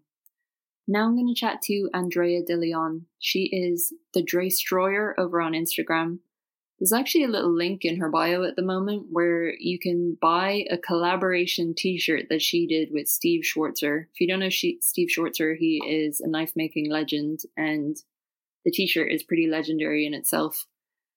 I really wanted to chat to Andrea because she's got such a cool and interesting varied background. She's a glass blower, She's a sculptor, she's a jeweler. Let's just jump in straight away and talk to her, let her explain. So this is a bit mad, right? But I've heard that the easiest work to get as a glass blower is blowing bongs and dildos. Oh, totally. Yeah. so, Absolutely 100%. Yeah. I was wondering if that's how you ended up making knives. Like I no mean, no shade on the bong blowers, but like yeah, no, no shade on them at all. They're actually incredibly talented. It's just it's amazing to see like cuz it's kind of paradoxical, right? You would think that um, they don't, you know, they just get up and make their own rules and work as little or as much as they want to, but they are actually, from what I've seen, are probably like the hardest working people. They just 16 hours a day, you know, and it takes a lot of stamina to be in front of that flame for that long. Um, not only that, but the margin for error, like, you know, it's glass it's gonna it's gonna break if you manipulate it wrong. But yeah basically i, I don't know if you've noticed this but like every material has its like niche market right? If you're doing ceramics it's like pots you know uh, mugs and stuff. And then glass is pipes bongs and dildos and i feel like everyone has like made one at some point all the glass blowers it's a huge market to tap into especially now and then yeah, with steel, it's like you know, if you're a blacksmith, it's like gates, railings, knives, kitchenware. Um, so I've even since undergrad, I've been I focused on jewelry mostly because I mean it, it was really exciting to me, and the physics of, of the materials were really um, captivating. But uh, mostly because I felt like it was the most viable way to be able to turn my art degree into something that I could capitalize on, which is tricky to do. Mm. Um, and so, did you kind of go then from jewelry into knife making? No, the path was a little more um, erratic than that. So, after I graduated, I basically the first job I ever got was a production glassblower for Grab Lab. So I was making pipes like for a big company.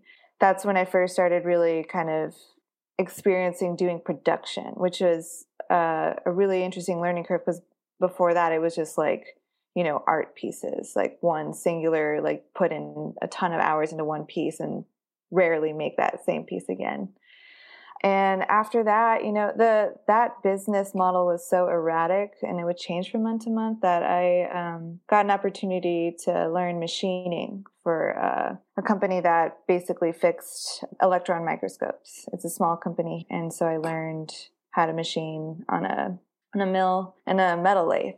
Uh, and it was you know a lot of those skills transferred you know a lot of the same technical skills Yeah, that's one of the reasons why I wanted to talk to you because I feel like your background kind of gives you this really interesting foundational knowledge that a lot of other knife makers wouldn't have. Yeah, I actually, every student that I have, I tell them every single job I've gotten is because I have those foundations, those eye for details that you know what the, you have, you can't get around it. You need to know when your pieces work hard and how much you can push it, like how to manipulate this thing. The fit up has to be eh, super precise.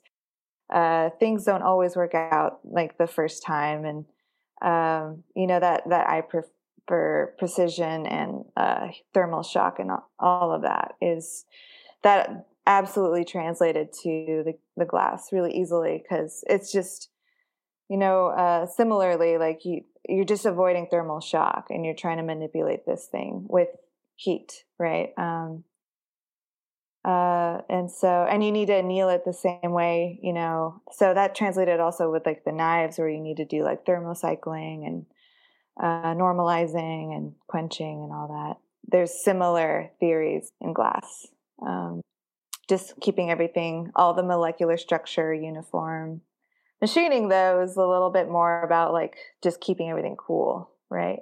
just yeah. not overheating anything. Um, but uh, at the same time, it kind of gives you like a reverse engineering mindset of how to subtractively remove material in a precise way. Mm. So that also helps with the knives as far as like maintaining a specific angle, removing material from a certain area, uh, when to remove material, when to heat treat, you know. Um, so it was it was just kind of like a collective education, I guess, in the trades. I was always trying to look for jobs that would pay me to learn something. So when you started making knives, it wasn't really as a hobby. You kind of knew that you wanted to make some to sell. Yeah, I knew that. Um, I resisted it at first. Uh, my dad was the one suggesting it, and of course, being a contrarian, I was like, I don't know it just seemed so limiting creatively. Um, because I was like, well, it's just like beveled steel sandwiched between some wood. Like, you know, how, you know, I think I was, I thought I was going to get bored of it. And then I really started educating myself. And it was actually a glass blower that convinced me. He was like, definitely like, you need to go into this. And the more I dug deeper, the more I was like, proved myself totally wrong. Like the, the stuff that people are making now the combinations of materials, types of steel, uh, the patterns that I mean, it's endless. It's totally endless, and people are still out there experimenting. Uh, so, I, I I knew that it would um, draw more people, um, more. I mean, because I think I don't really. I have more trouble selling like the jewelry, mostly that's my fault because you need models and you know, a different setup to market them. Um, yeah. And, um, but I basically just bugged this knife maker, Thomas Rucker. He was based out of Houston. He's this old grumpy veteran, like, um, you know, and he, you know, being a female, he was kind of hesitant. And I was like, look, I'm a machinist. Like, I know my way around. Just let me help you. You don't, you know, you don't have to pay me for that week. Like, I'll just help you with stuff that you don't want to do.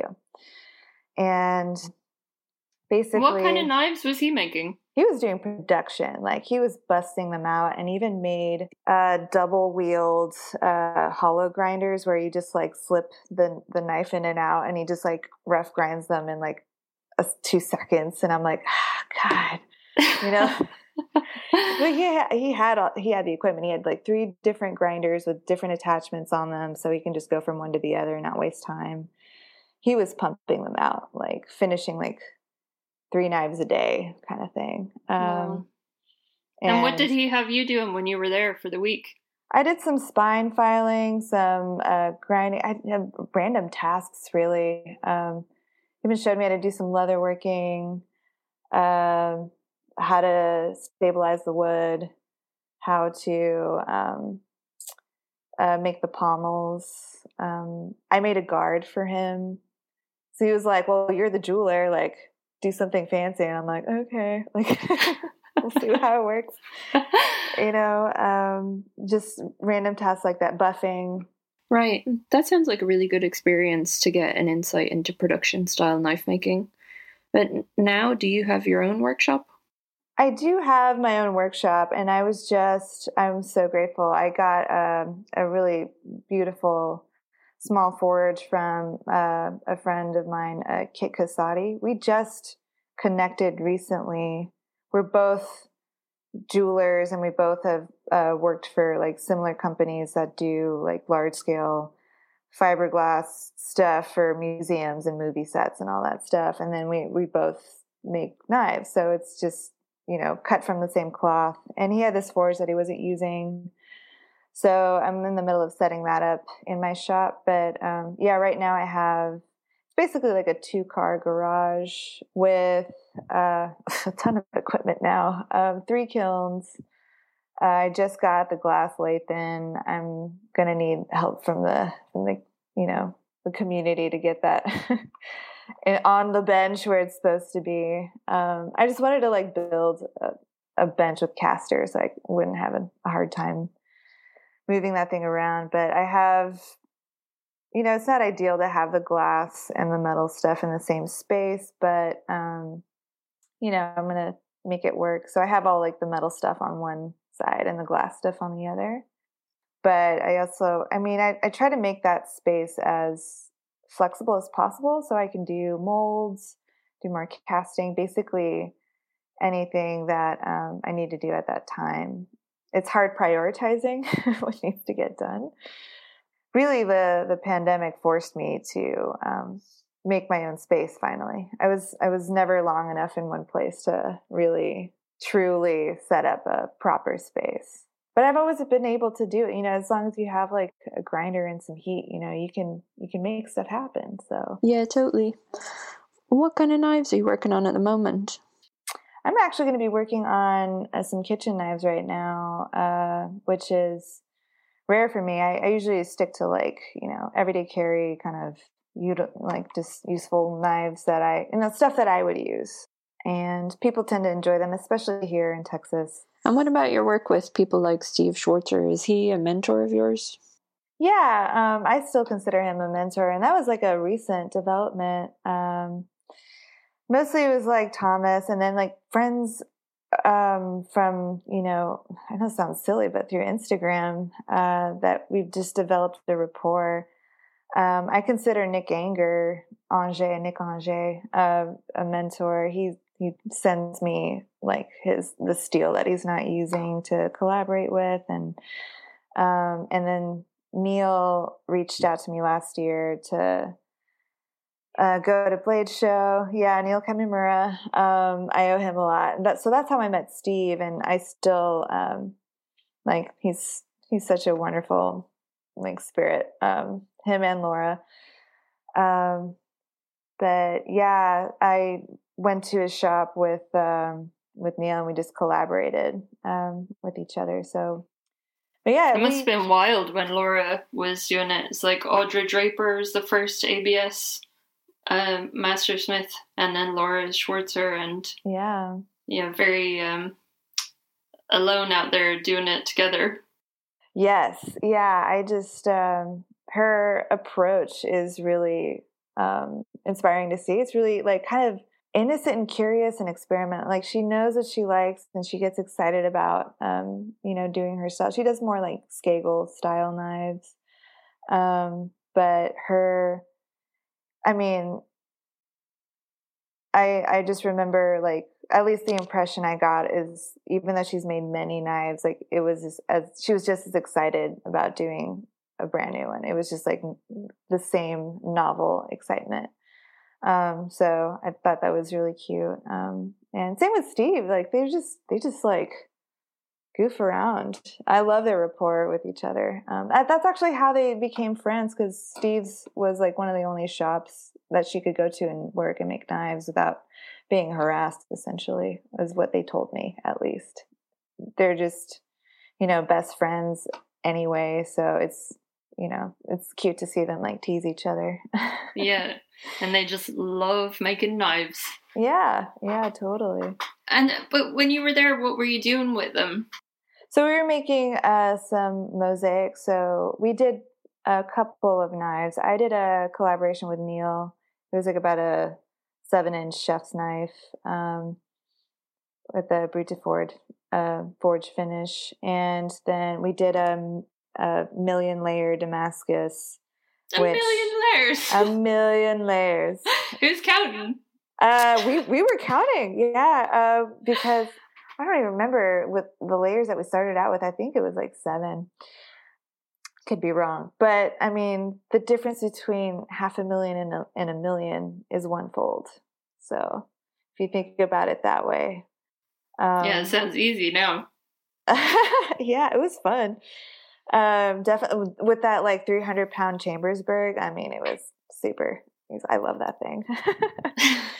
uh, but yeah, they uh, then Laura and Neil um, put us like collaborated on a, a Scagel style handle for that. And then uh, we just made some canister Damascus. Uh, Steve and I were just kind of messing around. Wow, that's so that. cool. So all of you were kind of involved in the whole, all the different pieces going on. Yeah, it was an intense like couple days. Um, fun. Yeah, it's been great. It's amazing as well that you're going around kind of meeting so many different knife makers and trying to learn so much, you know?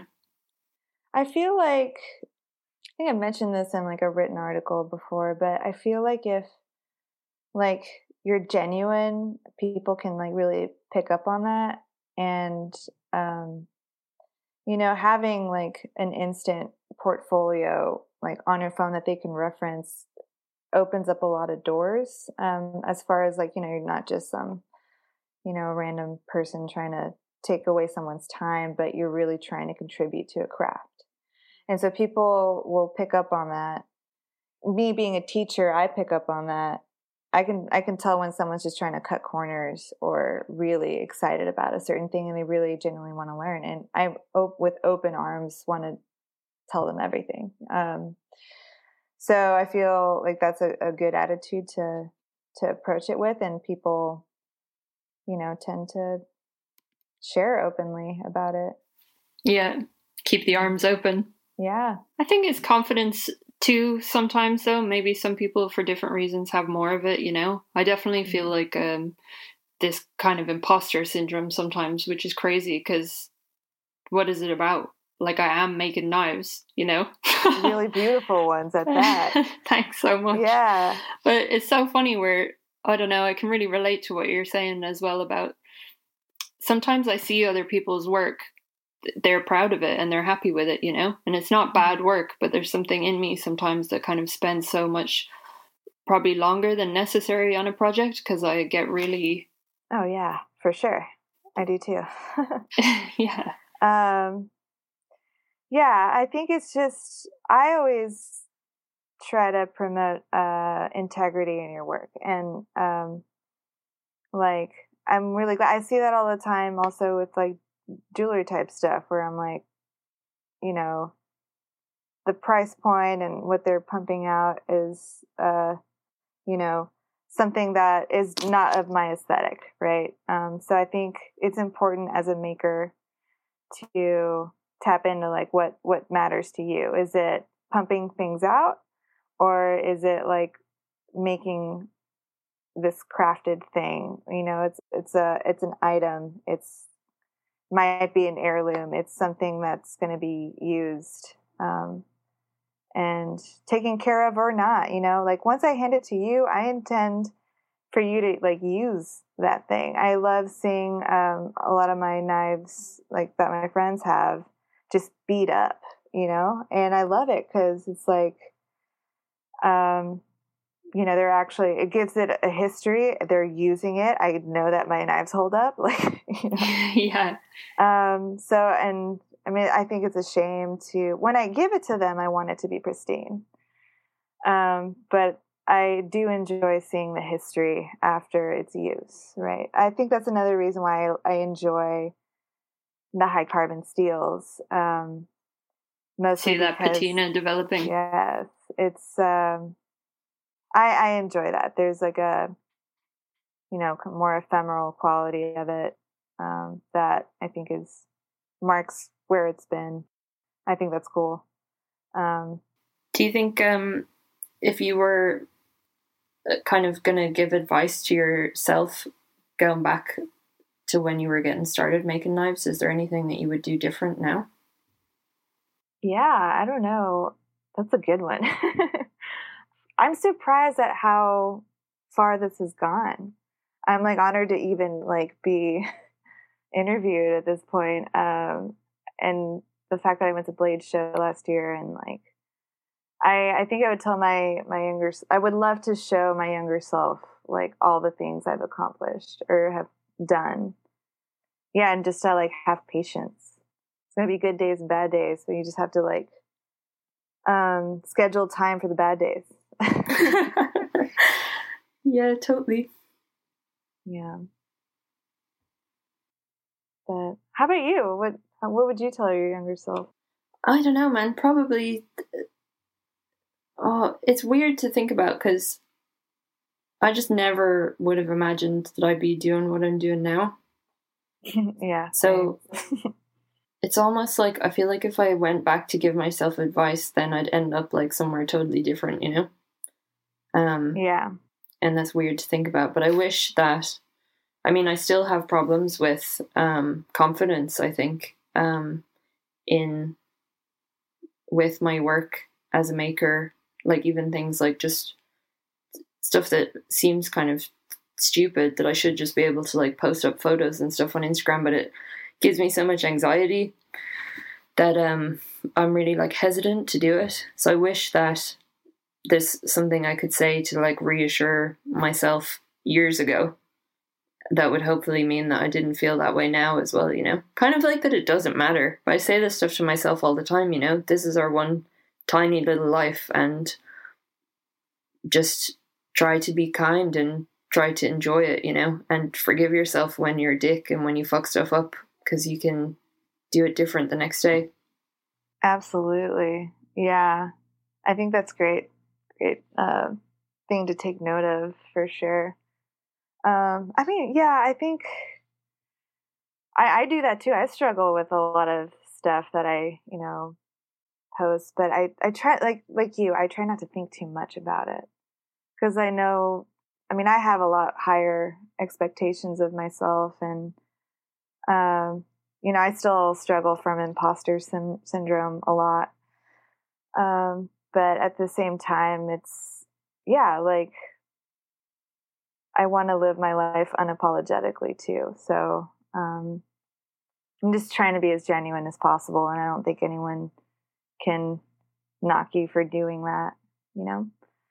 But like speaking of like blown away, that one thing that I learned about that show from that show is just like the sheer like confidence that like those glass blowers have to just go out there. And if they fail they fail but they're still out there doing it. So i try to like have that attitude as well.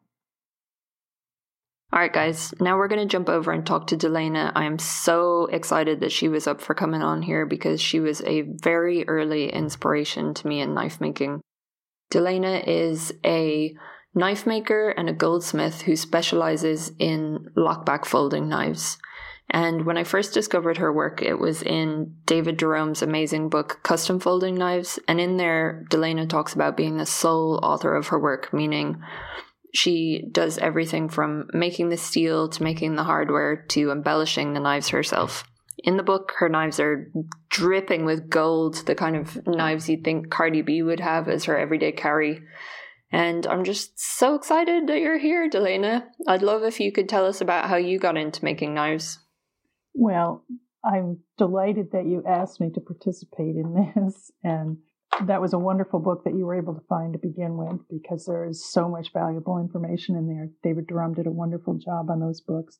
Um, I got started, well, I took a college class in jewelry making and loved it and knew that that's what I wanted to do was work with metal.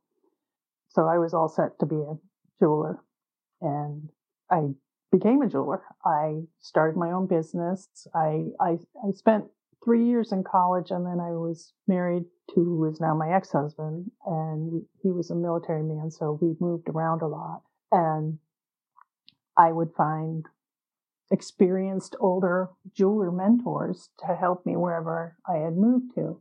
And they were they were always men at that time. You didn't see women jewelers at that time because this was back in the 70s. And I just had some great, valuable mentors. One of the things I did on my own very early on, three years after I started making jewelry, and I was off, uh, I, my husband was out to sea, my ex husband was out to sea, and I had a fabulous book. It's a Penland School of Crafts jewelry making book. And it had, I forget how many projects in there, but the one that absolutely enthralled me was a little slip joint folder. And it had very rudimentary designs in there. The the layout was on a piece of graph paper, and I just I absolutely had to make a knife. So I took an old file and I annealed it and sawed it out with my jeweler saw to the pattern parts that I tried to figure out the exact sizes from by just doing another piece of graph paper. The the instructions in the book were really rudimentary, and I I struggled a lot, um, to say the least, because I, I, I don't have a mechanical mind naturally. I didn't have a father that worked on cars or lawnmowers or anything like that, so I just never was exposed to any of that kind of thought process. And I I saw that blade out and I filed it out my hands. I filed the bevels in and I decorated the bevels with um, a center punch. Had my name on it and a couple little symbols and stuff. And I was, as we often are when we're first starting to learn how to work with metal, we get excited about seeing it finished and we don't take all the scratches out and stuff like that. So it's it's pretty rough. but I was so proud of this, and I made the handle out of sterling silver and 14 karat gold. Oh my god, going big right away. well, I love those materials, so that was what I wanted to do. and I only had a little hand drill at the time, and I had to go over to the machine shop that the dependents could use over at the Air Force Base, and I'm sure they never saw females in there ever because I didn't really know what to do with me, and I, I I didn't know how to use a drill press or anything, and I nobody showed me, and I probably bought six or seven bits. For, you know, I was drilling the the blade pivot hole, and I broke a bunch of them, and I had to keep buying them from the guy, and he never offered to show me how to do it right or anything, which was fine. I didn't really care. I I just wanted to get it done and I was just all excited about it. And this is how you learn: is experimenting, trying stuff that you don't know how to do. So I went to the hardware store. I got a nail that fit the hole and cut that into sections and got the straightest one. And that was going to be my pivot pin. And I used smaller nails for the lock. I call it a lock bar because I'm doing lockbacks now, but it was the back spacer part. And was that a friction folder? It was a slip joint. Oh my god, yeah, amazing. I know. I know. that was my first thing. And I got this thing done and I was so proud of it. I was just it didn't lock up very well and it was just really pretty pathetic, but I thought it was just wonderful. I absolutely was just so in love with this thing. And I didn't make another knife for a while. Like 17 years. But the reason I got really and decided to go for it with knives was I, as a jeweler, I would I had done a couple craft fairs. I really hated them, so I didn't do that very often. But um, I was involved with a, a craft group in a, with a mu- local museum back in upstate New York, and they had chosen me to be the artist that they interviewed in the local newspaper to advertise this thing. So when the photographer came to my house, I had jewelry out and I had that little folder was out also. So that was in the picture for the newspaper. And I get to the craft fair and I'm happily enjoying my time there. And a man and a woman walked up to my table and the man said, Oh, I see you make knives. And I just can't wait to tell him about this wonderful little folder that I've made. so I take it out of my case and I'm showing him, and I'm just so proud of this thing. And he looks it all over, doesn't say a word. hands it to his wife. She looks it all over, doesn't say a word. He hands it back to me and he says, Well, I make knives too. Would you like to see one? And he pulled this incredible, amazing art folder out of his pocket. And I just wanted to crawl under my table because my folder was so horrible. And this is obviously an extraordinarily skilled person showing me their work. And uh, it turned out that it was Jim Schmidt, who is one of the all time great knife makers in the entire world. Did you know that when you met him? No, I did not. I did not know that at all. He was a very self effacing man. He just, he was not at all a braggart. You'd never know. I mean, he, they walked up to me and looked like lumberjack clothes. They were very low key. so there was no way for me to know. and he happened to live not too, you know, like 20 minutes away from me. Well, I, I didn't see him after that uh, for a couple years. I became the uh, the chairperson of the, an annual juried craft exhibition. It wasn't a show; it was an exhibition that ran for six weeks. And one of my ideas had been to have some invited artists that were highly skilled in their craft to also exhibit in this show. And so I remembered him and I called him up and asked if he would be willing to loan us a couple knives. And he said he could do one. So I stopped by his house and I got this absolutely fabulous Damascus folder with an ivory hand, fluted handle and you know, it was just exquisite. I still at this point did not know who he was. And he said, Yes, I, I need this for a show later, but I, you can have it for six weeks. So we chatted and had it in the show, and it was really nice that he was kind enough to do that. And again, after returning that to him, I didn't see him for another couple years until in 1990, 91, I guess it was. Um, you know, I had uh, this male friend who had thought he might like to make knives, and I said, "Oh, well, I know this guy. Uh, maybe he'll let you come up and you can talk to him." So I called Jim and just said, "I have this friend that would like to maybe make knives. Would it be okay for you to talk to him?"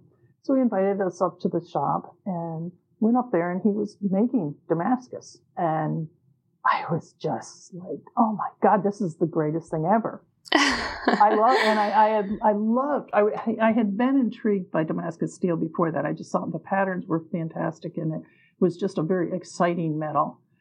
And Jim said, Well, come back up tomorrow. And he said, If you want, you can try making a billet, which just was like absolutely the best thing anybody had ever offered to, to teach me at that point. So we went back up the next day and Jim had a couple billets welded up, you know, tack welded together, and we were supposed to forge weld them together. Well, the guy just could not get the hang of it, and he was totally intimidated by it. I did not have that issue. I, I loved it. I was absolutely just sold on it.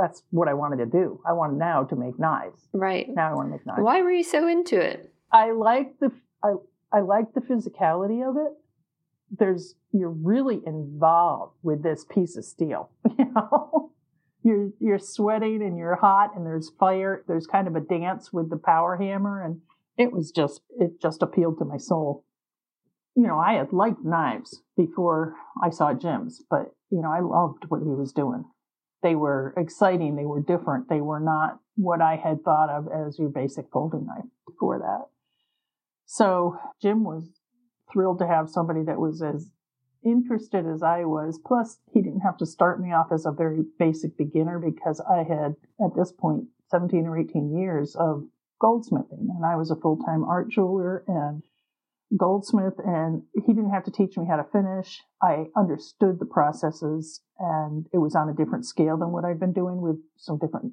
tools, but it translated. You know, he didn't have to hold my hand on it. He'd show me how to do something. I'd go home and I'd work on it and then go back and show him. So, is that when Jim became a mentor for you? Yes. Yep. And I still, at this point, did not know who he was in the knife world. Oh my God. I didn't. I just, I mean, I just felt really grateful because, and this was not unusual for me because I had gone out and I had found older male mentors in the jewelry world before this just because I want to learn. I love to learn. And if you're going to learn, you go find somebody that knows what, what it is that you want to learn. and so I wasn't uncomfortable having approached him and, and gotten into this mentor student situation with him. That was just kind of normal to me. And uh, it wasn't until that spring, this was probably in November before, or it was late in the year. And the next big show he was doing was down in um, New York City in Manhattan, which was not that far away from me. I mean, it's a three hour train trip. That doesn't seem that far. and so it wasn't until I went down that, that spring, it was in March, I went down to that because I just wanted, it was just everything knives. I just want to know this stuff, you know? And I was just into it at that point. And I went down to that show and, uh, you know, talking to the different knife makers, I was just just in heaven. You know, just it was a wonderful experience. And they, when I'd say Jim Schmidt is my is who I'm learning from, they would be like, "Oh my God, you're learning from Jim Schmidt." so I I didn't real. I mean, he was one of the top five knife makers in the world, and I had no clue. I was so so fortunate, and just a great human being. Just he and his wife both became very dear friends to me. He was like a, a second father to me, and he was really just a fantastic human being. So that's how I got into making knives. And I went, I became full time as a knife maker in 1995. So coming into the knife world, it was really a joy to just have so many people be so helpful. Yeah, it is amazing how generous the knife making community are with their knowledge. Exactly.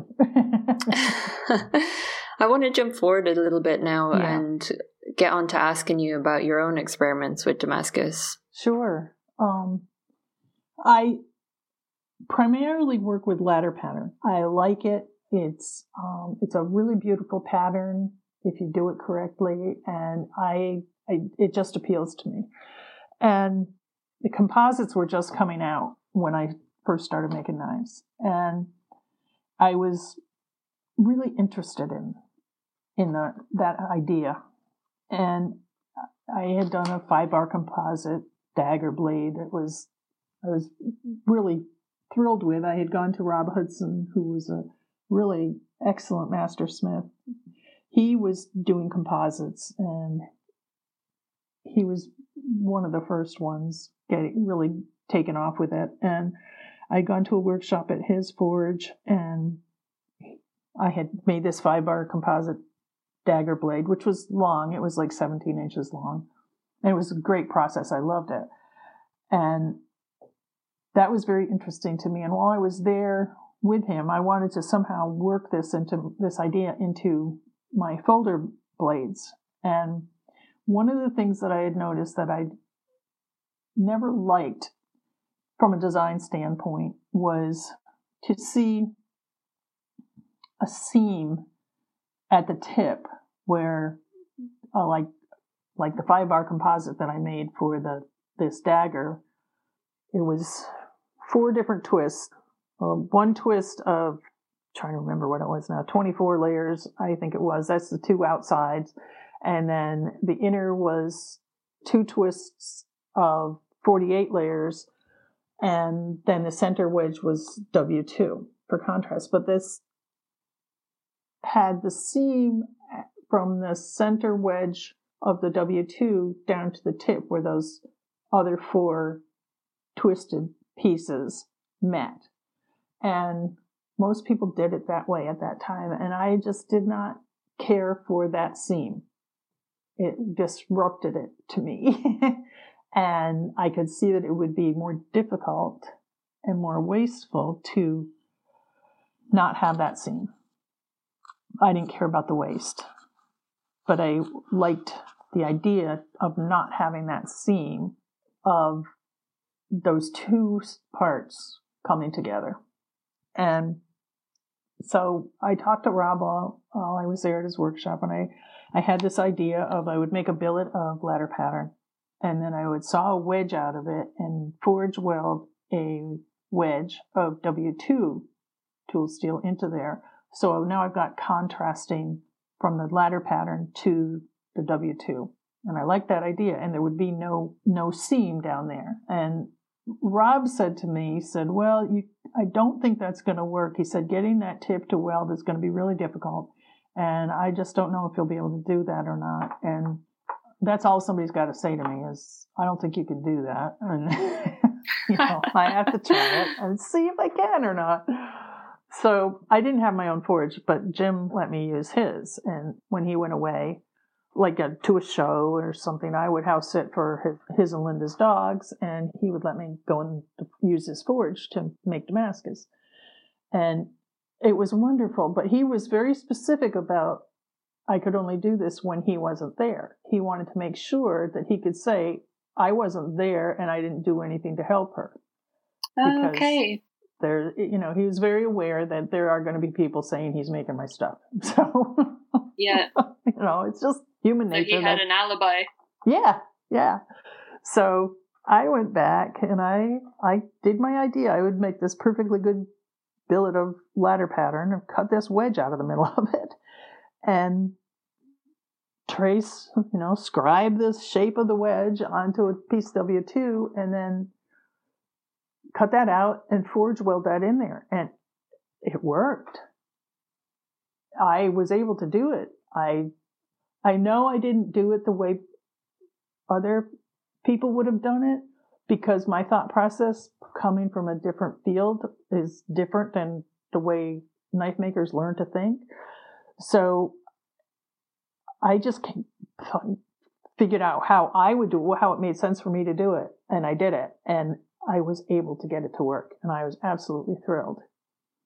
And then I had this canvas of the W2 that I could selectively etch whatever pattern I wanted into that. And the reason I did it in an etching way rather than making all sorts of little shapes out of steel and making these composites with in that way too is because I my design aesthetic is I don't want any distortion in those shapes that I'm etching onto the W2 and to weld them in there I'm going to be getting distortion and I don't that's not acceptable for what it is that I'm making.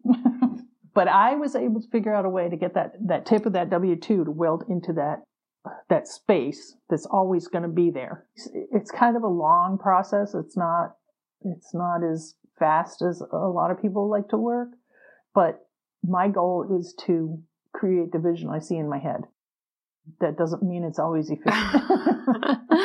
You've actually innovated in loads of ways with your work, right? Like um, with your Yep. Dellana dots. that was um that one I'm still I'm still happy about that. Could you explain to us what they are?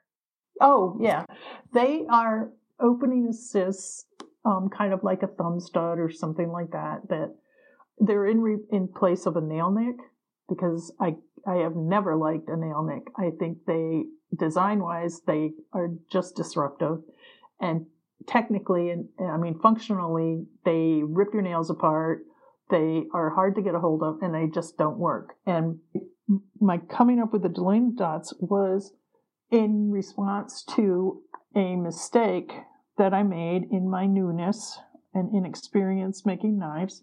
I think this it was on my third folder, and I had made the lock so that the blade sat too far into the knife, so it was impossible to either fit a, a thumb stud on it or pull it out. and I and here I am. I didn't notice this until I've got the scales on there because it was the thickness of the scales that made it so hard to get your finger in there. So I thought about it and thought about it because I I mean I've got this thing getting ready to be done and I didn't you know what am I going to do? It's gonna and I the only thing I could have done was put a nail nick in there and it was I was determined I was not going to do that because I hate those.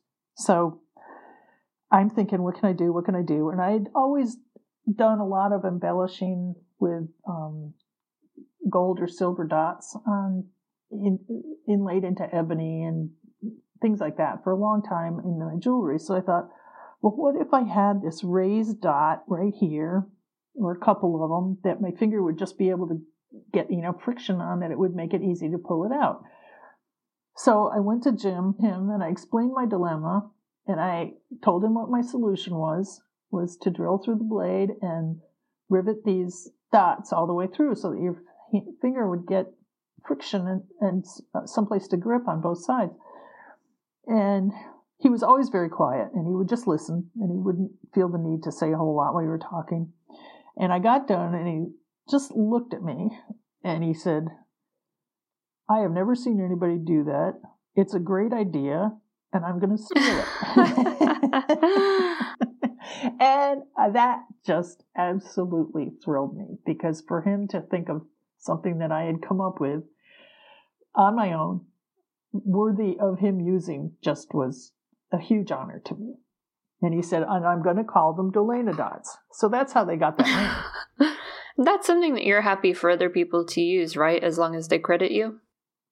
Yeah. Well, you know, it might have been a good idea at the time to patent it. It probably would have been a great idea. But to me, it was just a, a you know, as soon as people saw it, everybody started doing it. And I did have several knife makers that came to me and asked me if I would mind if they did it. Most did not.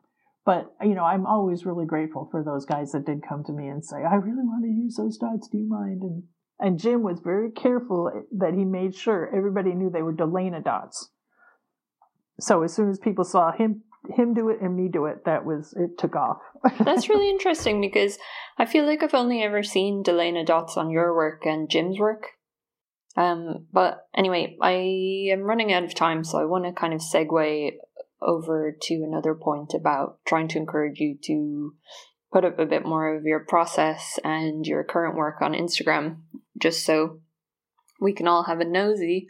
Because I think, like in David Darom's book, it's always really exciting to be able to see into the workshops or, you know, have a look at what people whose work you're really inspired by are working on. Um, but at the same time, I know for myself that it can be very anxiety inducing and it can be very disruptive to have to get out a camera and try and document a certain it is and it's it really slows your process down if you have to stop and take pictures of everything and i think too um yeah i w- one of the things you said there is people looking online for inspiration. And I want to throw this little idea out there that um, I think that there's, I think it is harder to design if you have too much outside in, input. There are so many tens of thousands of photos that we see every single day on the internet that I think it can be very difficult to not be influenced by what we see. Does that make sense? Absolutely. In terms of in terms of designing. And so I caution people that it's fun and it's interesting, but be aware that if you design from what you see, you come off as being derivative and not unique. yeah, totally. I think now especially there's such an oversaturation of images that you could be exposed to other people's work and kind of forget and maybe end up thinking that it's your own because you're just overwhelmed with information. Exactly. Unfortunately, Dellana, I only have time for one more question with you, so I wanted to just quickly pick your brains and see if you had any advice for someone who's getting into making knives now. yes. Um, my biggest piece of advice for anybody that's just starting out is to enjoy the process because I, for me the there the thrill of learning this new process is something to savor and enjoy uh, I did not do that when I was learning to make jewelry because I was so excited. I just wanted to see end results. I didn't savor the process. And when I came to learning to make knives, I told myself right from day one, enjoy this because this beginning part is so exciting and so fun. Savor it. And the joy that comes from doing that is, to me, it's just one of life's really great things. So that's my first piece of advice. I mean, my my second is to to take your time and as as um, as hard of it as it is, finish each process before you move on to the next one. And that's kind of part of savoring, but it's more, you will be happier with your end product if you do that. Uh, one of the biggest problems for people starting out in anything is they want to rush through and see the end product. And I completely understand that. But when you see the scratches and the finish that isn't that good and all of that sort of stuff, it will be, uh, it can be a disappointment when you know that you could have done it better. And that I almost think that sounds kind of harsh for somebody just starting out, but I think that it's important. The finishing is very often what sets you apart from other people. And if you can learn to finish well, your end product will be better. Yeah. Yeah.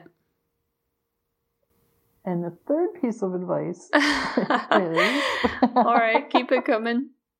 If you are doing this, that you think you're going to do this as a business, then you have to understand that learning how to market yourself is as important as any aspect of learning how to make a knife. It's not to be viewed as some horrible thing that you have to do. It's to be viewed as another art form. It's another technique and it's essential. You can be the best maker in the whole world, but if nobody knows about you, that won't get you very far. I, those are the things that I think are the most important. Yeah. And to not limit yourself, not think that you're going to have a problem being a female if you're a female coming into this. I didn't find it to be a problem at all. I've never thought of myself as a female knife maker. I've thought of myself as a knife maker. I've never wanted to be the best female knife maker. I've wanted to be the best knife maker, you know. and I think that our attitude about this has a great deal to do with how we're perceived and accepted. But then I do feel like I don't know, in my life definitely seeing women do things has you know, they've been role models. Like when I went to learn how to forge, I went to do a course up in Scotland that was, and the teacher was a woman and that made a huge difference to how I felt there because I felt like all so everyone else on the course was a young guy and uh-huh. all of them had to look up to her every day and I feel like that made a big difference to how they treated me being on the course. Sure, I imagine it did. Yeah, because I remember one of them came up to me at the beginning and he was like, you know, only two women have ever won Forged in Fire. And I was like, well, there's only been about four women on Forged in Fire, so they're doing pretty good, you know? like, how many guys have lost? You know what I mean? But still, oh, even man. just to say that, you know, some 17 year old coming up to me, I was like, for fuck's sake, you know? But at least then, when we got into the course, like, yeah, every day they had to look up to a woman to teach them. Mm-hmm. And I did feel like that was cool, you know? And if it was a man, I think it would have been a bit different because maybe they would have seen a role model in that person in a different way, you know? Yeah. Yeah. I think that's very interesting. And then, you know, you have the whole age thing going on there. yeah. which is which is a whole different dynamic, you know. Uh, but that yeah, that's cool that that you had a female instructor like that. That's wonderful. Yeah, it was great. Yeah, and totally just chance, you know. Um, it's definitely yeah, right, right. No, I, I'm I I think it's uh, you know I'm thrilled to see other women doing well in this in this field. Um, and like I said, there's there's so many of them Yeah. now. Which Yeah. Almost 30 now, Dellana. In the world. Yeah, Um, but way more than when I when I started.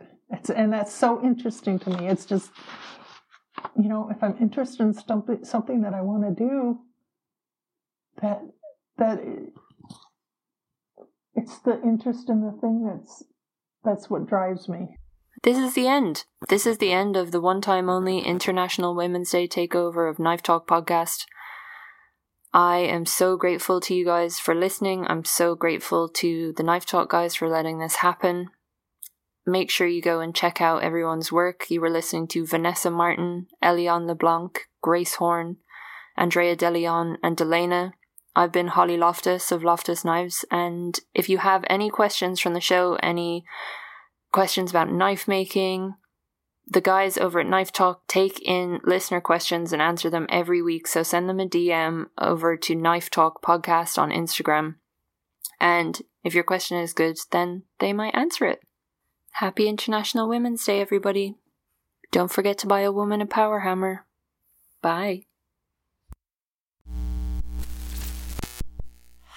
This show is brought to you by The Makery, the podcast network for makers. Just keep keep going and keep your fingers off the grinder.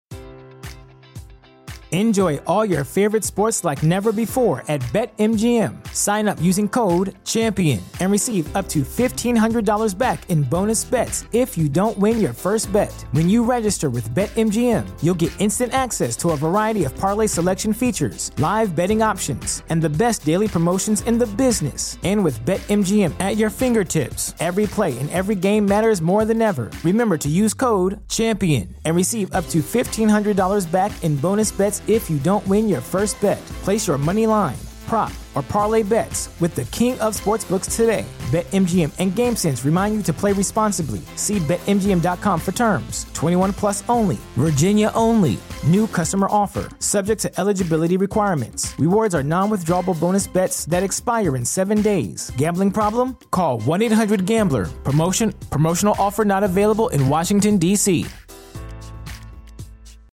As humans, we're naturally driven by the search for better. But when it comes to hiring, the best way to search for a candidate isn't to search at all. Don't search, match with Indeed. When I was looking to hire someone, it was so slow and overwhelming. I wish I had used Indeed. If you need to hire, you need Indeed. Indeed is your matching and hiring platform with over 350 million global monthly visitors, according to Indeed data, and a matching engine that helps you find quality candidates fast. Ditch the busy work. Use Indeed for scheduling, screening, and messaging so you can connect with candidates faster. And Indeed doesn't just help you hire faster. 93% of employers agree Indeed delivers the highest quality matches compared to other job sites, according to a recent Indeed survey. And listeners of this show will get a $75 sponsored job credit to get your jobs more visibility at Indeed.com slash podcast. That's Indeed.com slash podcast. Terms and conditions apply.